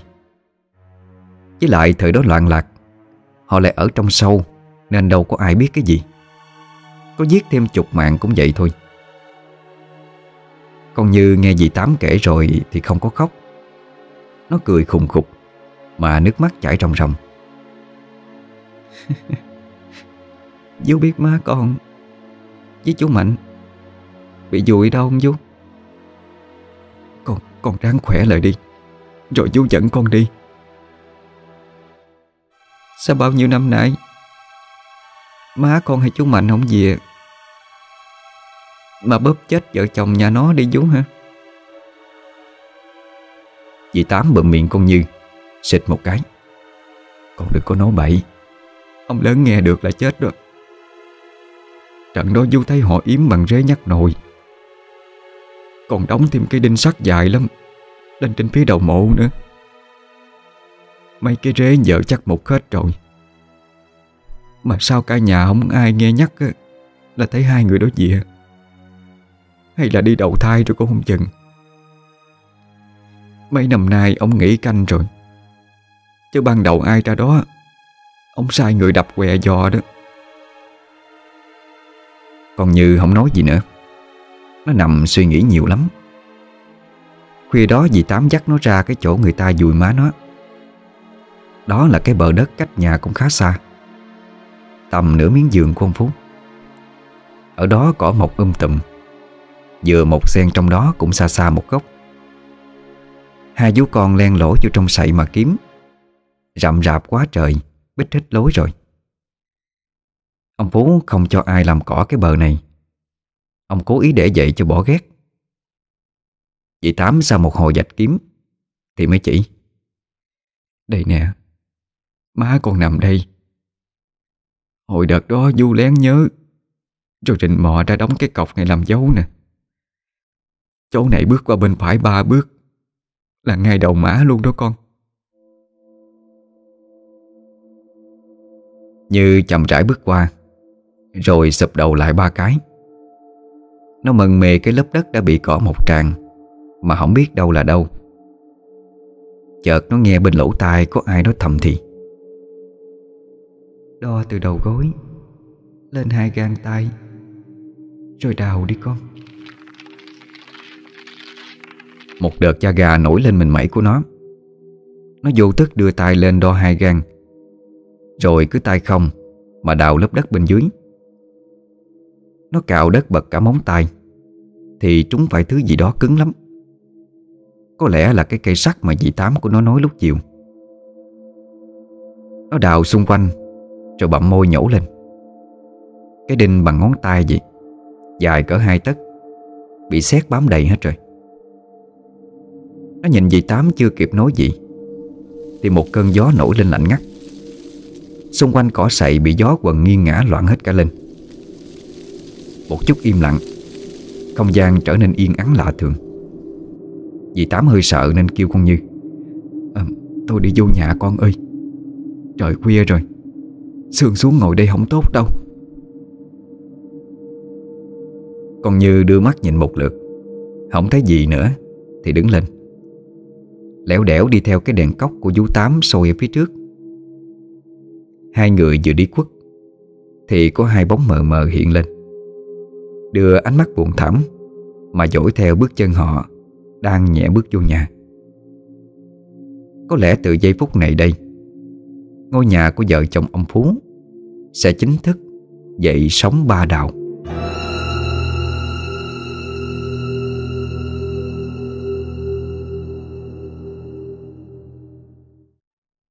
Con Như bắt đầu hồi phục dần dần, đã có thể làm việc được.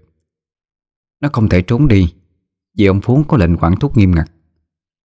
Ông sợ nếu để con Như đi khỏi nhà này thì danh dự của gia đình ổng sẽ mất sạch.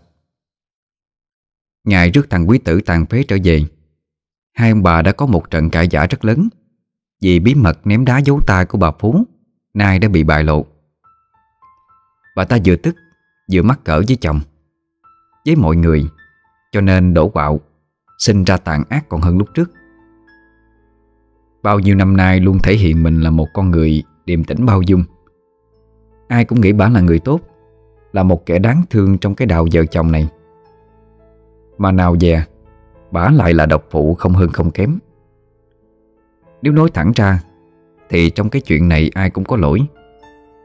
Nếu ông Phú không sanh tâm bội bạc, nếu cô Tuyết không cả gan chen chân vô hạnh phúc gia đình người khác, thì bà Phú đâu có cái cơ hội gây ra cái lỗi lớn bằng trời đó. Rốt cuộc thì kẻ thiệt thòi vẫn là những đứa con, kết quả từ việc làm thiếu suy nghĩ của những kẻ đi trước. Có lẽ vì một chút xíu tình người còn sót lại trong ông Phú hay sao đó mà con Như không phải làm việc cực khổ nè. Nhưng đổi lại, nó cũng không thể tự do mà đi ra ngoài như lúc trước. Nó bị giam lỏng trong nhà, tự giam mình trong căn buồng của má nó trước kia từng ở. Vì nếu bước chân ra ngoài, lỡ gặp bà Phú ở đâu thì bà đánh nó ở đó, nhiếc móc không chừa lời nào tệ hại. Bà đổ hết thảy tội lỗi, hết thảy những gì gia đình bà gặp lên đầu của con Như. Trong thâm tâm bà, con Như chính là nguyên nhân gây ra mọi sự. Nó không phản kháng, cũng không đầu hàng. Nó cứ lầm lầm lì lì, ương ngạnh mà sống.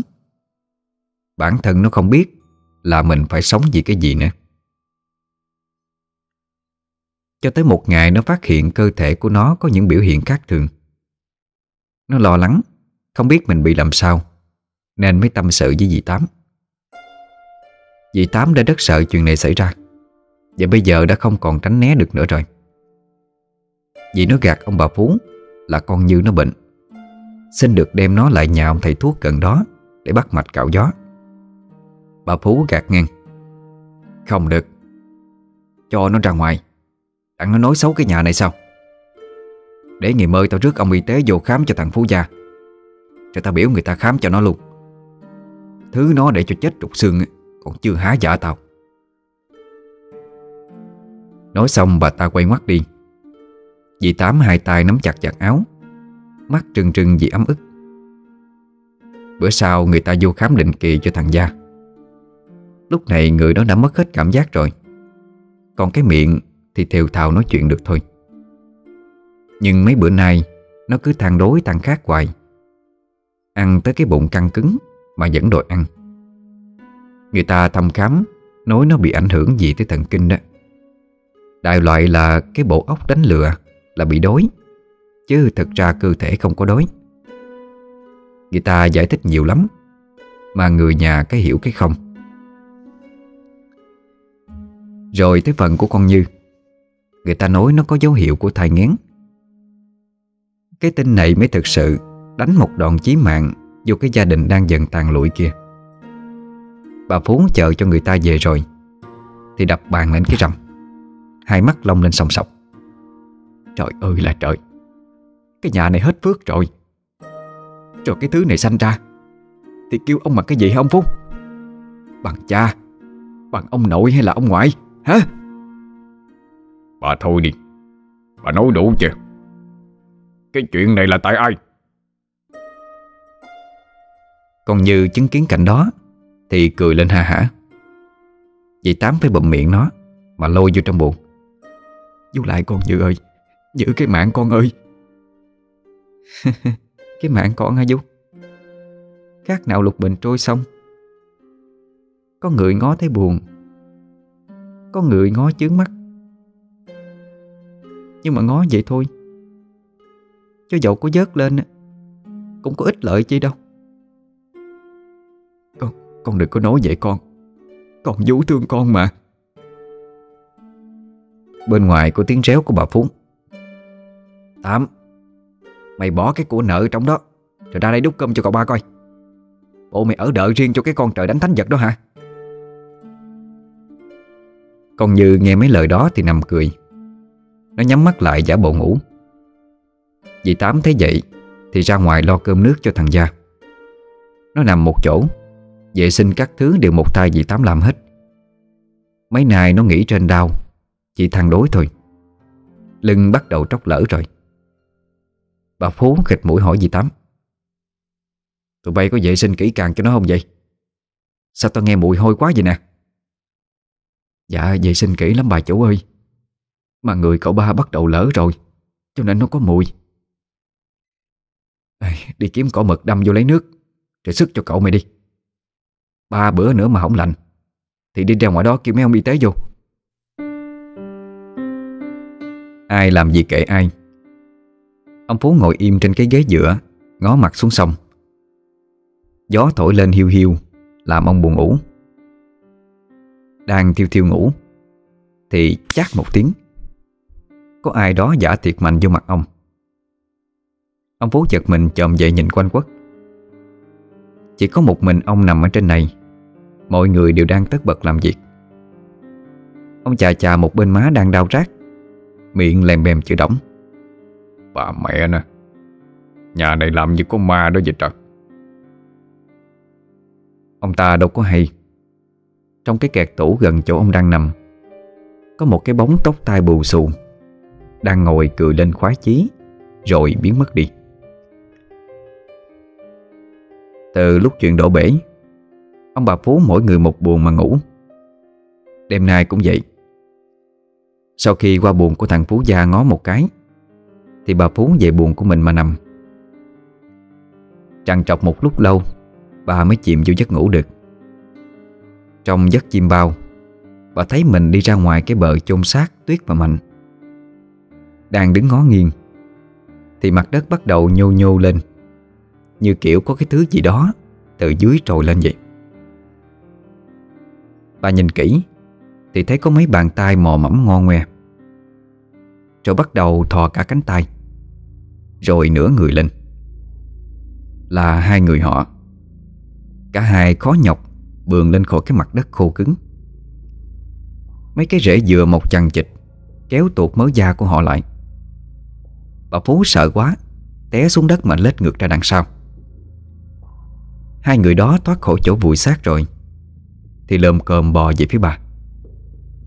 Bà hét lên rồi ngồi bật dậy thở dốc. Chợt có tiếng cười hí hí phát ra bên cạnh. Bà Phú dài lại thì thấy đó là Tuyết với Mạnh. Cả hai thân thể da thịt rách nát đang ngồi nhìn bà mà cười. Miệng họ ngoác ra tới tận mang tay. Giết được tụi tôi, bà vui lắm phải không?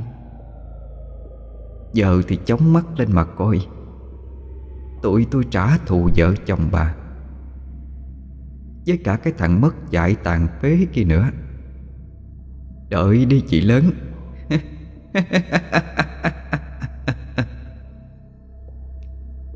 Tuyết cười lên khàn khặc, rồi bò tới leo lên mình bà Phú mà bóp cổ.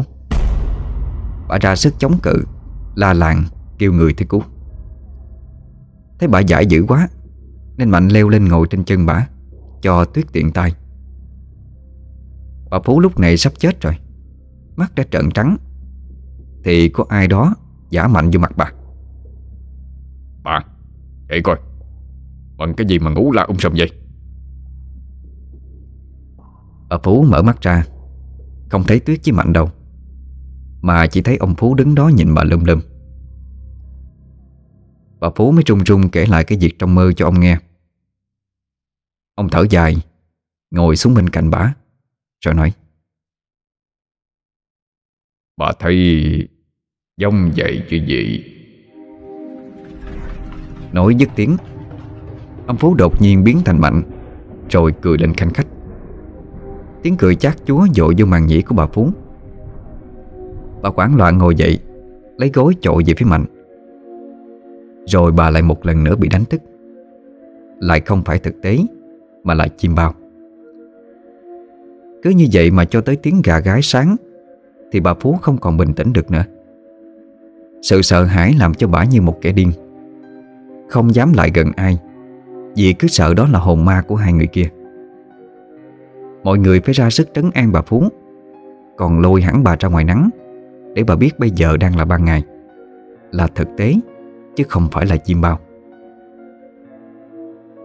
Từ bữa đó bà không dám ngủ, mòn mỏi quá thì gục xuống đó rồi lại choàng dậy ngay. Qua mấy ngày thôi mà người bà trút trái, nhìn không còn chút sức sống nào. Ông Phú thấy vậy cũng lo, cũng đi kiếm thuốc về cho bà uống để bà giữ bình tĩnh, bớt sợ hãi mà ngủ nghỉ. Không biết là do thuốc hay hay là do hai cái dông kia không kiếm bà Phú, mà mấy ngày liên tiếp bà ăn ngon ngủ ngon, đã phục hồi lại được chút đỉnh. Về phần con Như, càng ngày nó càng ghét sống. Cảm giác bị cơn thai nghén hành hạ, cảm giác bụng càng ngày càng lớn, làm cho nó chịu không được. Nó cảm thấy nhục nhã, nỗi nhục khi mình phải mang đứa con mà không biết cha nó là ai, là cậu của nó hay là ông ngoại nó. Nó cảm thấy sanh ra trên cõi đời này là để trả một món nợ đời. Nó không biết mình đã trả đủ hay chưa, nhưng nó muốn kết thúc sớm. Một kẻ bị ruồng bỏ, một kẻ sống trong sự sỉ nhục, một kẻ sống không có mục đích, sống không có nghĩa, thì sống để làm gì? Nó phải trả thù cái gia đình này. Bây giờ nó sống, nó không làm gì được, thì nó sẽ thành ma thành quỷ để mà báo thù. Khuya bữa đó, cả nhà ông Phú nghe tiếng cười văng vẳng ngoài sân. Có tiếng kêu của đứa con gái, hình như là con Như. Nó vừa kêu vừa cười lên khanh khách. Vợ chồng Phú, ra đây tao biểu coi. Nhanh lên đi, ra đây cho coi cái này hay lắm nè. Không biết nó trốn ra ngoài bằng cách nào mà la làng dậy động ngoài kia. Hai vợ chồng ông bà Phú với người làm trong nhà dặn lớn hết mấy cây đèn, bước ra sân. Bữa nay trăng sáng, mọi người nhìn quanh quất thì hết hồn vì thấy một cái bóng màu đỏ đang ngồi chồm hổm trên cái nhánh ô môi. Là con Như. Nó lôi ở đầu ra cái bộ đồ màu đỏ chót, leo tuốt lên đó mà ngồi cười. Dì Tám đánh trống chầu trong bụng rồi. Dì bước tới năn nỉ. Con ơi, con con xuống đi con. Chú lại con. Con đừng có mận ra chuyện dại dột Như à. Vũ ơi, con thương Vũ lắm. Vũ giống như là má của con vậy đó. Vũ cho con kêu Vũ là má nghe. Dì Tám khóc nấc mà bước tới. Con Như kêu lên. Má, má đừng có tới. Má bước tới là con nhảy đó. Dì Tám nhanh chân thụt lại. Con Như chỉ về phía ông bà Phú. Nếu ông bà chịu tới đây năn nỉ con thì con xuống. Bà Phú nhíu hai hàng lông mày mà nói nhỏ. Bà mẹ nè, cái con quỷ nhỏ này tính làm cái trò gì đây? Chết thì chết mẹ đi cho rảnh nợ. Hù ai vậy? Ông Phú liếc mắt, thấy có một hai người hàng xóm nghe động đã bắt đầu đi ra. Ông gằn nhỏ giọng. Bà điên hả? Có mà tự tử một cái là lớn chuyện đó. Đi lại năn nỉ nó đi. Bà Phú tức anh ách trong bụng. Bà nói thầm. Trận này mà dụ mày vô nhà được thì mày chuẩn bị tinh thần ăn đòn thay cơm là vừa. Bà với ông Phú vừa mới bước tới, con Như không nói tiếng nào, từ trên nhánh cây nhảy xuống. Tất cả giật mình la lên một tiếng. Nhưng nhìn lại thì con Như không có té xuống đất, mà nó treo toàn ten trên nhánh cây bởi một sợi dây thòng lọng buộc ngang cổ. Cái cây ô môi cao ngất ngưỡng, từ cái nhánh con Như đang ngồi cũng cách mặt đất gần ba thước rồi. Con nhỏ rớt xuống, cọng dây chảo máng sẵn ở trên cổ giật ngược kêu lên cái rắc. Nó gãy cổ chết tươi. Dì Tám gào lên chết chất đi tại chỗ. Ông bà Phú cũng đứng chết chân không biết phải làm gì. Mấy người hàng xóm thấy cảnh đó cũng tri hô lên để xúm nhau tới vụ hợ. Lúc bình tĩnh lại được rồi, bà Phú mới diễn một màn mèo khóc chuột. Trời ơi, bày khờ dữ vậy con ơi. Tao đã nói người ta không nhận thì cứ sanh ra tao nuôi, cớ chi mà tự tử vậy con. Má bày gạt ông Phú cỡ như vậy mà tao còn nuôi bay được tới giờ này. Còn có cái chuyện chi lớn lao đâu mà để ra nông nổi như vậy con. Một bà hàng xóm bước tới rụt rè nói. À, bà Phú à, rồi rốt cuộc chuyện chi mà con Như nó nghĩ quẩn vậy bà? Mấy tháng nay từ ngày cậu ba bị tai nạn, tụi tôi không thấy mặt mũi nó. Đụng cái nó tự tử là sao vậy? Bà Phú liếc nhìn về phía mấy người đàn ông đang leo lên cắt dây thòng lọng để đưa xác con Như xuống. À, lần đó nó trốn biệt mà không biết cặp với thằng nào. Thằng đó bỏ rồi nó trồi đầu về đây. Bây giờ phát hiện ra có chữa nên nó nghĩ quẩn. Nhà tôi khuyên can hết sức, thấy nó im im tưởng nó nghe rồi. Ai mà có vẻ Hàng xóm mỗi người góp vô vài câu, an ủi có, cảm thán có. Tuyệt nhiên không ai nghi ngờ cái chuyện chi hết. Cái nhà này xưa nay vốn kín tiếng, họ nói cái gì thì cứ nghe như vậy, chớ có trời mới biết chuyện chi xảy ra bên trong. Con Như được đem ra giường chôn ngay ở cái bờ mà má nó nằm. Vì lần này có vài người hàng xóm qua coi, nên con Như được đắp cho nắm mộ, đốt bó nhang. Ai cũng thương, cũng trách sao tuổi trẻ bồng bột quá. Ở nhà chủ người ta thương người ta lo tới cỡ như vậy mà không biết hưởng gì hết. Bà Phú đứng đó sụt sịt, chứ thiệt bụng bà mừng hơn ai hết. Còn Như chết rồi thì bao nhiêu bí mật cũng sẽ bị ém chặt xuống như là ém móng vậy. Có ai có khả năng phanh phui chuyện xấu của gia đình bà nữa đâu. À, còn dì Tám. Nhưng bà thách luôn thì dì Tám cũng không dám hé răng đâu. Còn Như chết là ông Phú như kiến bò chảo lửa. Sống trong nhà mình mà ông ta thấp thỏm lo sợ. Ông không dám ở một mình, cho dù là ban ngày hay ban đêm. Mà đừng nói chi ông Phú, cả cái nhà này ngoài dì Tám ra, không ai là không bị con Như nó nhát hết.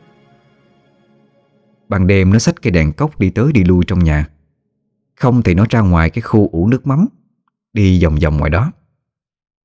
Ai mà ngồi làm việc một mình, một chập nghe ốc ác nổi dọc sống lưng, là con Như nó tới chứ không ai vô đây hết. Có bữa bà Phú nghe thằng Gia ú ớ, bà đi ra coi thì thấy con Như nó cầm cái đèn cốc, nó đứng bên đầu nằm của thằng nọ. Bà sợ quá tụt lui vô buồn, không dám ló mặt ra nửa bước, mặc cho thằng con đang trên la vì sợ cái giông con Như. Ông Phú thì gặp con Như trong nhà mấy lần, cho nên ông ớn nó lắm. Ông lẻo đẻo đi theo vợ, tối không dám ngủ riêng nữa. Nhờ vậy mà hai ông bà ta quề nhau. Bữa nay trời khuya lắm rồi mà ông Phú chưa có ngủ được. Mấy con cóc nó kêu lên kèn kẹt ngoài sân mà ông còn nghe rõ mồm một. Gió dưới sông nổi lên, làm mấy nhánh cây mận ngoài mé hè nó quẹt vô vách nhà sàn sạc. Tất cả cộng hưởng lại làm cho ông Phú nổi hết da gà. Ông đang tính dài qua ôm vợ cho bớt sợ thì nghe tiếng kêu: "Ê, ông già!" Tiếng kêu phía trên nóc nhà. Ông nhìn lên thấy con Như, nó đang đu trên đó như một con thằn lằn. Bất ngờ nó buông tay phóng xuống, người chưa kịp chạm nóc mùng thì đã bị giật ngược trở lên, đưa tòng tẹt. Cái đầu nó ngoẹo sang một bên, lưỡi bị cắn trúng nên máu nhỏ ra từng giọt trên nóc mùng, thấm xuống mà rớt vô mặt ổng lụp bụp. Ông Phú sợ quá đưa tay ôm cứng lấy vợ. Chợt như thấy cái gì đó không đúng. Sao mình mẩy vợ mình lạnh tanh vậy? Định thân nhìn lại, ông Phú thấy mình đang ôm con Như trong tay. Nó cười với ổng, máu trong miệng trào ra bên khóe, thấm xuống cái gối ướt nhẹp luôn.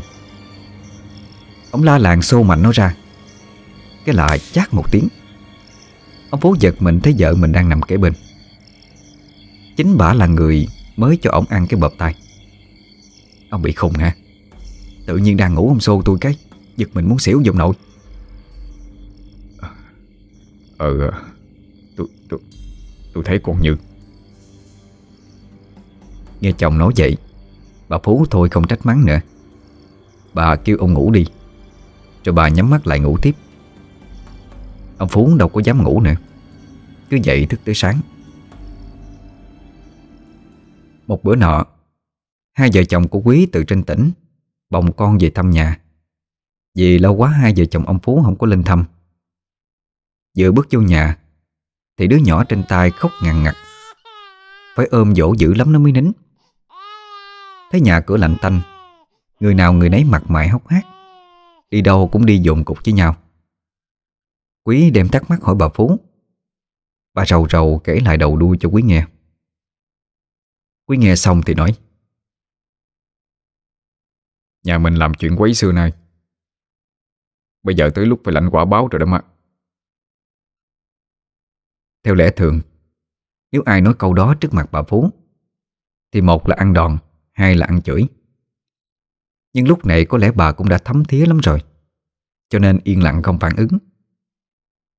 Thấy má mình như vậy, Quý mới nhẹ giọng: à, nhưng mà chuyện đó nó dĩ lỡ rồi. Con để vợ con đây chơi tới chiều, rồi con đưa má con nó về bên ngoài ngủ. Con sẽ về trên tỉnh kiếm cái đường giải quyết vụ này. Nhà mình ráng thêm ít bữa đi. Y lời, Quý đi về trên tỉnh, kiếm được một ông thầy Pháp mà rước về nhà. Ông này gốc người Hoa, nói tiếng Việt còn hơi lơ lớn, nhưng nghe đồn là cao tay lắm. Chưa có vụ nào vô tay ổng mà xử lý không xong hết. Trong khu đó người ta kêu ổng là thầy Ba Liêm. Tuổi chắc tầm năm chục, bụng phệ mặt trắng, lông mày ngắn, trán trợt, mắt lương ti hí, nhìn không có một chút gì kêu bằng cốt cách đạo gia hết. Ông thầy Ba bước vô nhà ngó trước ngó sau, miệng trề trề mà phán: Ây da, cái nhà lại uh, lui dông hả? Sao mà dông ở đâu quá trời dông vậy là? Làm có, nữ có, con lít nữa. Ui da, ngộ uh, gánh không có lỗi rồi. Quý bước tới năn nỉ: Thầy ơi, thầy làm ơn làm phước giúp gia đình con đi thầy. Bây giờ không có biết giải quyết làm sao hết trơn. Cái nhà con chỉ trông cậy vô thầy thôi, bao nhiêu tiền cũng không thành vấn đề thầy. Ờ, ý lị lối là ngộ tham tiền, cho nên muốn dòi gia đình lị phải không? À, vậy thôi, ngộ đi về ạ. Cả nhà xúm nhau lại lục năn nỉ một chập, thì ông Ba Liêm mới xui xui mà ngồi xuống bàn trà. Ông suy nghĩ một chập sau rồi nói: Làm liền tối lai luôn đi. Bây giờ à, Ngộ biên cho một cái tờ danh sách ha. Lị đi ra chợ mua cho Ngộ đi. Tối lai à, Ngộ à, bài bản bắt chồng. Mọi người gật đầu như bữa củi. Ông thầy ghi nguyên một cái sớ như tá quân. Nào là nhang đèn áo giấy, hình nhân thế mạng, bánh trái gà qué. Đặc biệt là ông kêu đi kiếm cho ổng bằng được một chục nhánh xương rồng để ông hành pháp. Chiều lại mọi thứ đã chuẩn bị sẵn. Ông thầy Ba bắt đầu dàn trận. Ông xếp chục nhánh xương rồng thành một cái hình tròn trước bàn lễ. Nói là xương rồng kỵ tà, làm vậy để thị quy với dông. Rồi ông bài đồ lễ ra bàn, móc trong túi vải ra một sấp bùa. Ông le lưỡi liếm lá bùa, rồi dán lên trán mỗi người trong nhà một lá, nói rằng để đề phòng mấy cái dông ốp vô xác người nhà. Mày lại yên tâm đi, Ngộ nhìn chơi dơ vậy thôi, chứ chưa có con dông nào thoát khỏi tay Ngộ lâu à. Đứng lo mà coi Ngộ là. Trời sập tối, thầy Ba Liêm bắt đầu nghi thức đầu tiên. Ổng đốt một bó nhang, khấn vái lầm rầm trong miệng, rồi hô lên: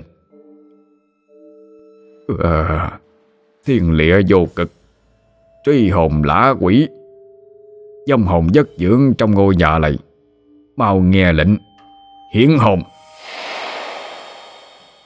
Bập một cái, ông thầy Ba đập bó nhang xuống bàn. Tàn lửa bay sáng trời, người nhà sợ trúng mà né li lịa luôn. Dông vẫn không chịu lên. Ông thầy tức mình, dậm chân đốt cả nắm bùa, quăng lên không, miệng ê a: Lầy hỡi âm binh ơi, hê! Sau chữ hê, ông rút kiếm đồng xu ra, chỉ ngược về phía trước mà hỏi: Chồng kia, tại sao lại quấy quả gia chủ lại? Mau khai, nếu như muốn lượt đi đầu thai. Nếu lì lợm, Ngộ quánh cho một kiếm, ba về lục đạo luân hồi, mà vô thẳng dòng súc sinh luôn ạ. À. Ngoài ông thầy Ba thì đâu có ai thấy được cái dòng nào đâu. Ông đứng đó chửi một mình xong, thì cầm một cái hũ sành đưa về phía trước mà hô: Thiên linh linh, lịa linh linh, khắc nhập, à, lộn, thu nhập. Làm loạn xà ngầu một chập, thì ông thầy bỏ cái hũ vô trong túi vải. Trước đó ông đã nhiễu đèn cầy lên nắp hũ, vừa làm vừa nói: Dán cho kỹ à. Nó mà xúc ra một cái à, là nó quánh ngộ sình bụng luôn á. À. Ông Phú bước lên thưa. Dạ thưa thầy. Ừ, vậy là xong chưa thầy? Tụi tôi Tụi tôi gỡ bùa được chưa? À, nếu mà thích cái mùi của ngộ á thì lấy cũng được. Ai nấy nghe xong câu đó thì giật cái lá bùa xuống, chùi trán lia lịa. Ông thầy ba cũng không có để tâm tới chuyện đó. Ổng cất giọng điều điều. Bây giờ dọn dẹp thôi, xong xuôi hết rồi. Lại ngủ sớm mai còn gì à? Dạ tiền bạc sao thầy nói đi, để bà nhà tôi bà chuẩn bị thầy ơi. Ôi thiệt ngại quá. Cho ngộ tùy lòng hảo tâm của gia chủ thôi. Mấy nhà kia người ta trả bằng vàng không à. Mà thiệt là từ giờ cái dòng nó nghĩ quấy quả rồi phải không thầy? Ủa, vậy chứ gia chủ không tin thầy hả? À, dạ, dạ không thầy ơi. Tại tụi tôi muốn hỏi cho chắc vậy mà. Ông thầy ba liếc ông Phú một cái, rồi đưa tay cầm lấy hai cây vàng mà ông Phú kính cẩn đưa cho. Cẩn thận nhét vô túi quần, rồi sắn tay áo tính dọn dẹp mấy cái đồ hành pháp, thì chợt nghe có mấy tiếng cười khúc khích ở ngoài đường. Ngó ra thì thấy có một người cầm đèn cốc đứng giữa hai người khác. Cả ba người đang tiến dần vô sân. Người nhà ông Phú nhìn một cái thì la lên sợ hãi, đứng dồn cục vô nhau. Thầy Ba Liêm ngó ra ngạc nhiên. Ủa, ai mà mấy người làm thấy ghê vậy? Ông Phú lắp bắp, sợ tới nỗi vừa nói vừa run. Thầy ơi, thầy bắt tụi ma nào vậy? Cái tội phá nhà con nó đang đi vô đó thầy. Thầy Ba nghe xong thì xách ống quần chạy như bay ra ngoài đường. Tưởng ông chạy ra quánh ba con ma, ai về ông chạy đi luôn. Hết thảy chưa kịp bất ngờ thì thầy Ba đã bị Tuyết lướt tới trước mặt, trợn mắt giơ bộ móng dài ra tính chụp. Ông sợ quá chạy ngược vô trong sân, vừa đi sụt lui vừa nói. Mà ông nói cái giọng bình thường chứ không còn lơ lớn nữa. À, tôi, tôi, tôi lại mấy vị tha cho tôi. Chỉ, chỉ là tôi muốn gạt gia chủ kiếm chút cháu thôi. À, không có nghĩ sẽ động chạm tới các vị. C- Các vị rủ lòng bỏ qua cho tôi lần này. Tôi hứa từ nay về sau không có dám trở về đây nữa. Ông Phú nghe mấy lời đó thì nhất thời máu nóng nổi lên, quên mất cái việc đang sợ ma. Ông nhào ra nắm lấy cổ áo ông thầy Ba Sạo, giật ngược lại nói. Mày ngon quá ha, dám lừa gạt gia đình tao, trả vàng lại cho tao. Hai ông cứ giằng co qua lại với nhau. Ông Phú giật mạnh một cái, cả hai té ngồi xuống cái đống xương rồng mà ông Ba Liêm xếp chồng xếp chéo trước bàn lễ. Cả hai nhảy dựng lên la ý ới. Mấy thằng người làm nó chạy tới gỡ ra, vừa sợ vừa mắc cười. Mà có thằng nào dám cười đâu, cứ phải liếc mắt nhìn lên coi ba cái dòng đó ở đâu rồi. Cả ba đứng im ngoài sân, nhìn vô cái cảnh náo loạn phía trong nhà. Rồi bất ngờ cả ba dòng biến thành ba làn khói trắng quà vô nhau, tạo thành một cơn gió xoáy, xoáy tung cái bàn đồ lễ. Đồ đạc văng ra đầy sân. Mấy cái cánh cửa chính cửa sổ thì nhau đập ầm ầm. Người nhà thì ôm lấy nhau mà sợ. Hai ông ban nãy đánh nhau chí chóe, bây giờ cũng ôm nhau mà trốn. Ông Ba Liêm la lên. Ôi dạ, đau em anh Phú ơi. Anh ôm trúng cái gai rồi nè. Né, né qua, né qua. Trận gió quần thảo một chập rồi dần tan biến đi. Trước khi đi, giọng của con Như còn văng vẳng. Tất cả phải rời khỏi đây. Con dám nán lợi thì đừng trách má con tôi vô tình. Nghiệp này là tại mấy người, đừng đổ lỗi cho ai hết. Từ từ mà trả đi. Tiếng cười của con Như vang lên văng vẳng rồi nhỏ dần. Ở đây ai nấy mặt mày cắt không còn hột máu, mau mau gom đồ rời đi, bỏ luôn tiền lương, không dám nán lại phút giây nào. Ông Ba Liêm cũng lò dò chạy mất. Quý mới nói với ông bà Phú. Bây giờ sự việc nó vậy rồi, hay là cha má gom đồ đi. Nhà mình có ghe mà, đem xuống đó chở lên tỉnh hay là kiếm chỗ nào khác mua đất mà ở. Ờ à, chắc phải tính vậy thôi con. Như vậy sao mà ở được nữa. Mà muốn đi chắc phải dọn đồ cả mười ngày mới xong được. Vậy ngày mai con phải về trển của công việc. Mười ngày nữa con quay trở lại đây. Đem theo cái ghe lớn rồi chuyển đồ xuống đi. Ông bà Phú gật đầu đồng ý. Bây giờ nhà còn có hai ông bà. Nội cái chuyện cơm nước thôi đã thấy mệt rồi, còn lo cho thằng Phú gia. Mấy bữa nay nó cứ đòi ăn uống suốt, mà la lối suốt, rồi thời gian đâu mà dọn đồ. Chắc tới đó gom thứ nào có giá trị rồi đi thôi.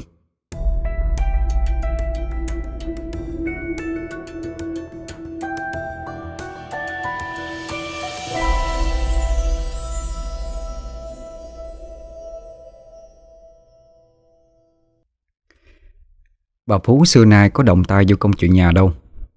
Thêm cái chuyện chăm sóc cho thằng Gia thì thiệt tình quá sức với bà rồi. Tuy là mẹ, nhưng thấy con mình như vậy, bà Phú vừa sợ vừa gớm. Cực chẳng đã bà mới bấm bụng mà làm. Có lúc mệt quá, lại còn tanh hôi khó chịu, bà mới cằn nhằn. Sống cái kiểu này thôi chết mẹ đi cho rồi, chôn một cái là xong, chứ gì đâu mà giật già giật dướng. Không biết câu nói đó của bà Phú có lọt vô lỗ tai của thằng Gia hay không, mà tới đó lại có chuyện. Tối đó sau khi ăn xong, lau mặt mày rồi, bà Phú rửa ráy tay chân vô buồn ngủ. Ông Phú đã ngủ từ lúc nào rồi.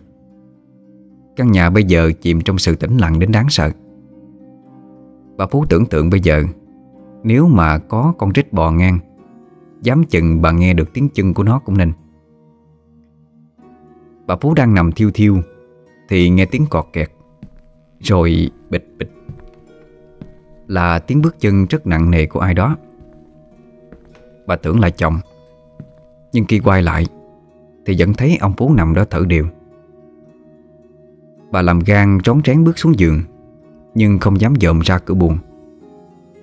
Ghé mắt vô cái khe gián hở, bà mới thử dòm ra. Dưới cái ánh đèn bão treo trên cột nhà, rõ ràng là thằng Gia. Nó đang bước từng bước khó nhọc trong cái gian nhà sau. Mấy nay nó ở trong buồng ẩm thấp quá, nên hai ông bà e ạch khiêng nó ra để lên trên bộ gián, tiện bề dọn dẹp vệ sinh cho thoáng nữa. Lúc này nó vừa đi vừa cố nghiêng cái đầu để dòm. Mỗi hành động của nó đều cứng ngắc và khó khăn. Mình mẩy thì teo tớp, bụng thì chan bang vì cứ đòi ăn cố. Da thịt thì lở lét chảy nước ra. Đi một hồi, mấy miếng da nó rớt ra, đung đưa theo từng nhịp bước của nó. Bà Phú giật mình khi nhìn thấy thằng con bất chợt dòm lơm lơm về phía buồng ngủ của mình. Miệng nó dán lên một nụ cười quỷ dị và bắt đầu bước về phía bà. Dưới ánh đèn tù mù vàng giọt, cái thân thể kinh dị đó cứ bước bình bịch. Bà Phú sợ chết cứng cả người. Tới lúc bà nhìn thấy nó đi gần tới nơi rồi, bà mới sực tỉnh mà chạy lại gài cái chốt cửa. Vừa hay lúc đó, một tiếng bột phát ra ngay cửa buồng. Hình như nó muốn vô nhưng không vô được, nên cứ đứng đó mà đập cửa. Ông Phú lúc này cũng đã tỉnh ngủ, dòm ra thấy vợ đang đứng trung trung. Bên ngoài thì có kẻ nào đó đập cửa rầm rầm. Ông bật dậy kéo vợ lại gần mình mà hỏi nhỏ: à, cái gì đó bà? Bà Phú cố gắng nói vừa đủ cho chồng nghe: là thằng Gia ông ơi, Nó, nó bật dậy đi lại đi, đi, đi lại đây đập cửa đó. Ông Phú nghe mà choáng váng. Không thể nào có chuyện đó xảy ra được. Nó nằm liệt giường liệt chiếu, đâu phải nói đứng dậy đi là đứng dậy đi. Hai vợ chồng già ôm nhau mà run.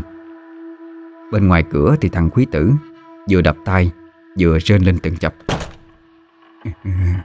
đói quá, cho ăn đi. Một chập lâu sau, không thấy khả quan, nên nó thôi không ồn ào nữa mà quay lưng bước đi. Ông bà Phú nghe tiếng bước chân của nó ra khỏi đó thì bắt đầu lết lại cái kẻ hở mà rình. Nó đang bước thì quay ngoắt lại, chụp vô chỗ ông bà đang đứng mà gào lên. Tao đói. Hai vợ chồng té ngửa ra đằng sau, ôm ngực thở dốc, không dám đi tới coi ngó thêm lần nào nữa, mà lồm cồm bò lên giường, ôm nhau trung cầm cập. Thằng Phú Gia nó lại khó nhọc bước đi. Lần này nó bước thẳng ra sau giường, vừa đi vừa lẩm bẩm: Cứu con, cứu con má ơi. Sáng bữa sau, hai vợ chồng mới rón rén bước ra ngoài kiếm thằng con. Cái bộ dáng trống trơn, chỉ còn lại miếng đệm vải tanh ộm, không biết nó đã đi đâu. Hai người dắt díu nhau đi kiếm, từ nhà củi cho tới nhà bếp, từ sau giường cho tới mấy ngóc ngách quanh nhà. Thằng Phú Gia cứ như bị bốc hơi, chỉ còn mấy cái mương thôi. Hai ông bà nghĩ tới đó mà dò cẳng muốn mềm ra, không dám tưởng tượng đến con mình đã xảy ra chuyện. Ông Phú chạy đi mướn mấy thanh niên trong xóm lặn mò, nhưng tuyệt nhiên kiếm cả ngày trời, quần nát hết mấy cái mương cũng không thấy nó đâu. Người ta bất lực leo lên bờ mà đi về, không lấy của ông Phú cắt bạc nữa hết. Ăn mấy đồng của ổng cũng đâu có no hoài được. Cực chẳng đã người trong xóm gặp chuyện thì giúp nhau thôi. Hai vợ chồng ngày nào cũng đi lòng vòng mà kiếm con trai, nhưng vô ích.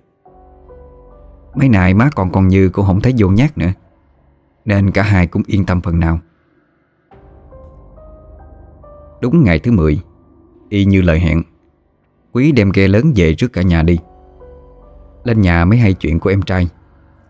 Quý không thể hiểu nổi, nếu như thằng Phú Gia có chết thì mấy ngày nay phải có người thấy xác, chứ sao lại biệt tích như vậy.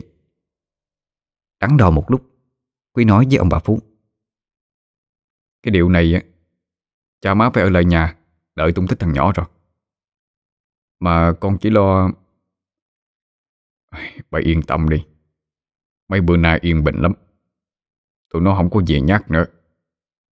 Bà cứ về tránh lo công chuyện bận ăn đi, có gì cha báo tin cho hay. Một lần nữa Quý lại đi.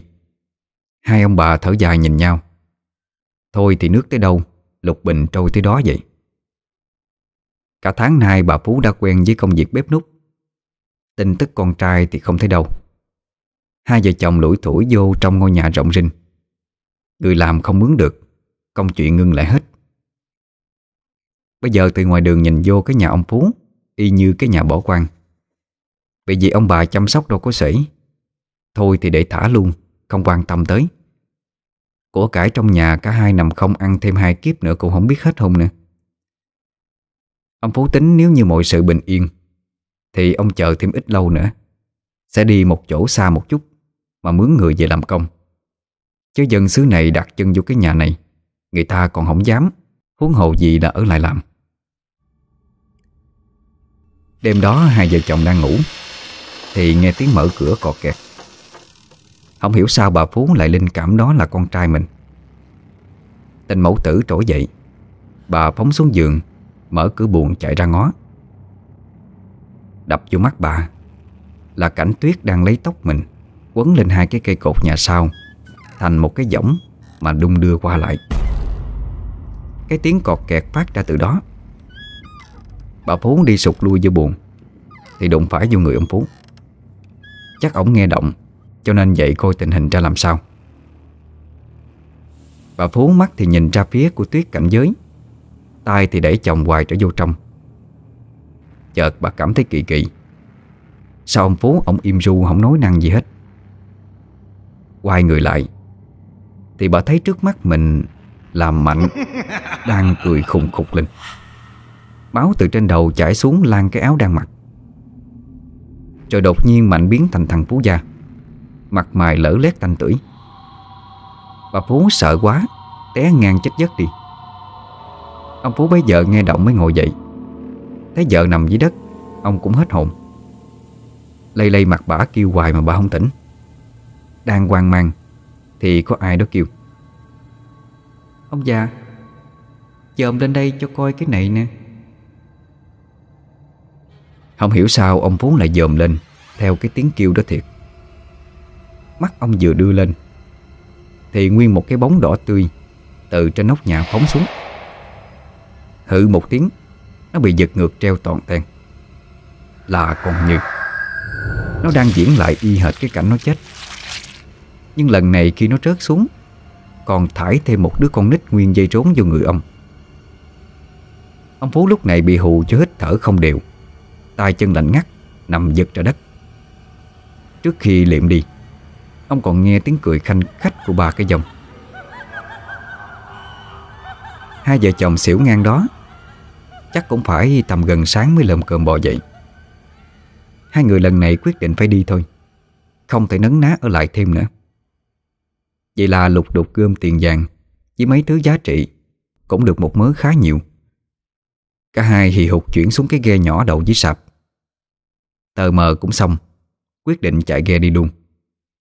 Chứ bây giờ nhìn vô cái nhà nó như cái ổ ma, làm sao dám nấn ná. Chạy được một chút thì cái chân vịt bị mắc rác, nên ông Phú tắt máy để gỡ.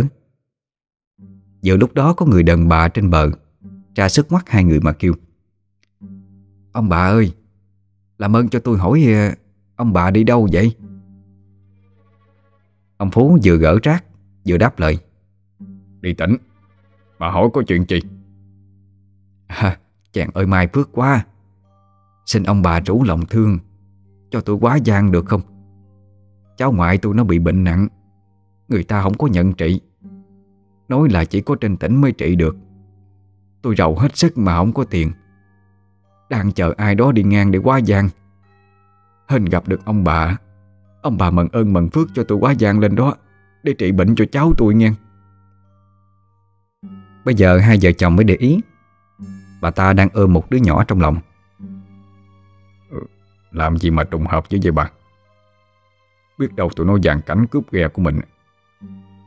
"Ờ thôi chạy luôn đi ông ơi, cái mẹ nó, thí dụ không phải cướp mà bệnh hoạn cho lên ghe lỡ lây rồi sao?" Nghe có lý, ông Phú giật máy chạy luôn, không thèm nói gì với bà đó hết. Bà thấy vậy mặt buồn so. "Ai, đúng là số mạng không cãi được rồi." Người đàn bà nói xong thì vụt biến thành một làn sương mờ ảo bay lên không trung. Ông trời không có tuyệt đường ai bao giờ hết, vẫn luôn cho con người ta cơ hội để tự cứu lấy đời mình. Người đàn bà kia hiện ra giữa lúc hoạn nạn, giống như một thử thách của ông trời. Giá mà ông bà Phú mở lòng nhân từ thì đã tự cứu được mình thoát qua một tai kiếp rồi. Chiếc ghe của hai người chạy băng băng trên con kênh. Tới cái đoạn ngã ba để rẽ trái chạy lên tỉnh, lúc này trời đã hừng đông rồi. Cả đêm qua bị hành cho te tua, nên bây giờ cả hai ngáp ngắn ngáp dài. Từ phía đối diện có chiếc ghe lớn đang trợ tới, mà ông Phú ông cứ lái cái ghe của ổng chạy ào ào như không. Người ta bóp còi báo hiệu quá trời, mà hình như cả hai vợ chồng không có nghe, không hay không biết gì hết. Chiếc ghe lớn cỡ đó ít nhất cũng phải thấy chứ. Vậy mà ầm lên một tiếng, hai ông bà chưa kịp định hình thì đã không còn phản ứng kịp nữa. Cái ghe nhỏ lật úp, hai ông bà chìm xuống nước chới giới. Ông Phú bị cái chân vịt của ghe mình chặt cho bấy bá, còn bà Phú thì bị hút xuống đáy ghe lớn, rồi cũng chung số phận như chồng, nhưng thê thảm hơn nhiều. Máu loang hồng ra cả một khoảng lớn. Mấy người trên ghe mặt xanh như đổ chạm. Của cải ông bà đem theo đều cuốn trôi theo sóng nước, chìm nổi tứ bề. Lúc này trời đã sáng hẳn, có ba cái bóng lờ mờ trên mặt nước mỉm cười rồi biến mất đi.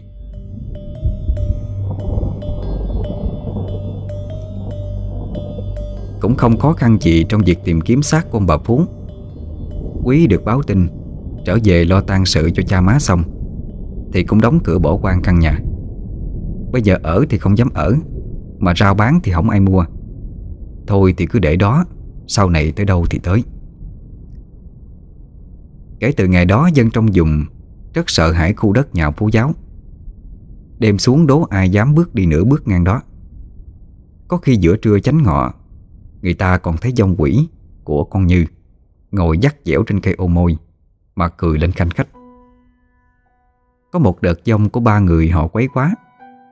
Làng xóm không ai chịu nổi, mới làm một bàn cúng tiệc lớn đem qua đó cúng kiến khấn vái. Đang sớ rớ thì có một bà bị nhập té giật ra đất.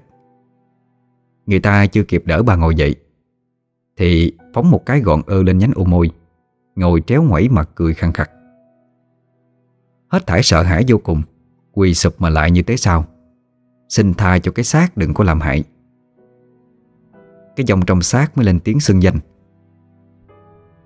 tôi là con Như nè, bà con muốn cả nhà tôi đừng quậy phá nữa chứ gì. Kiếm cách nào đó đi về nhà có một ông tên là Năm Cồ mà rước trong con thẹo về đây cho tôi. Ông ở cách đây không có xa lắm, nhưng tôi không nhớ đường đi. Làm được thì tôi không hiện lên giữa ban ngày nữa, cũng không đi lòng vòng trong xóm quấy phá nữa. Nói xong câu đó, cái bà đã phóng xuống đất rồi té giật ra sụi lưng.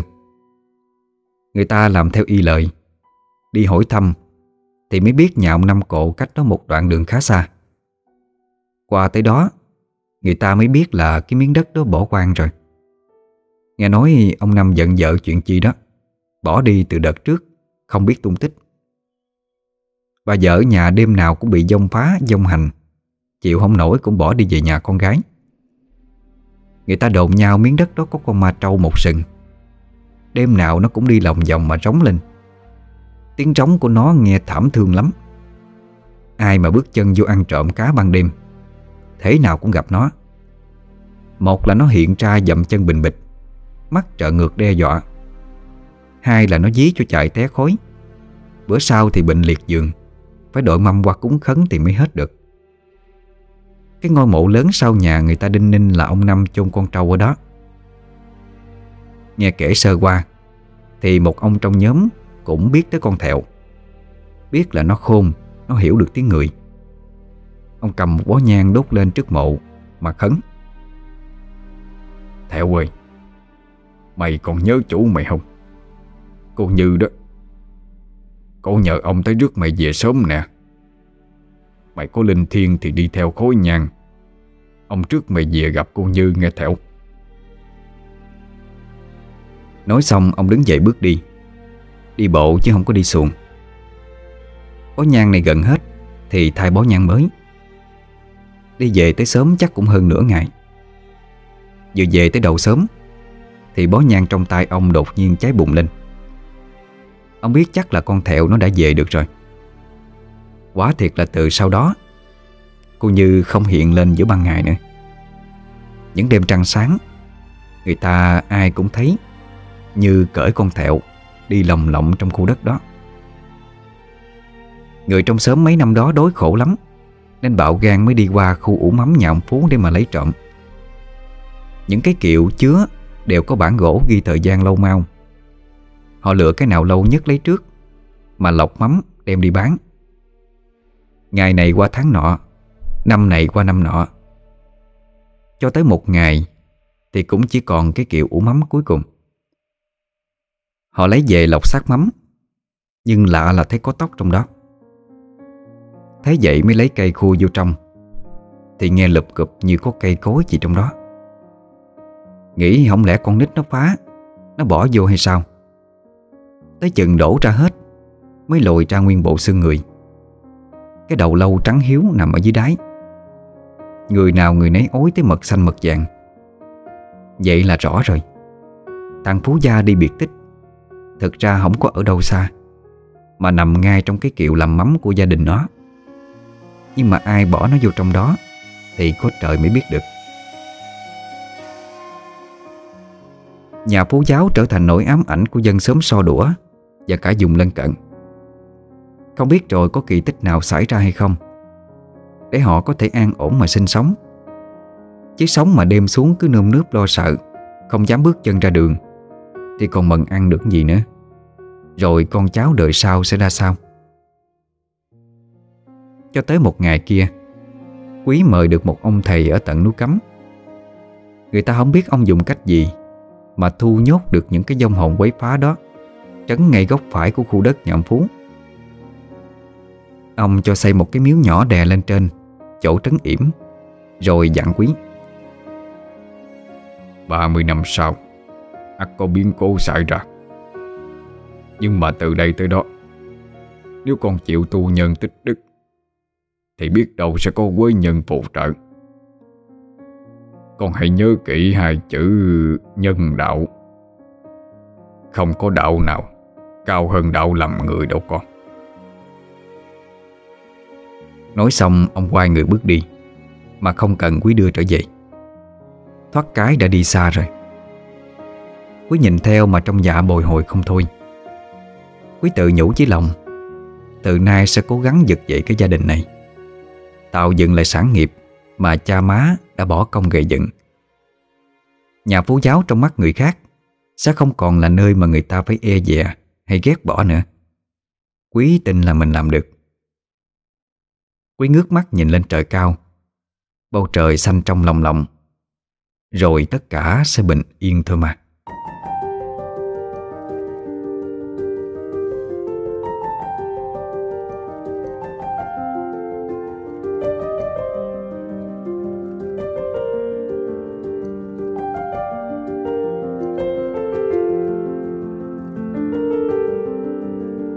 Quý thính giả vừa nghe xong truyện ngắn Chuyện kể nhà Phú Giáo của Quỳnh.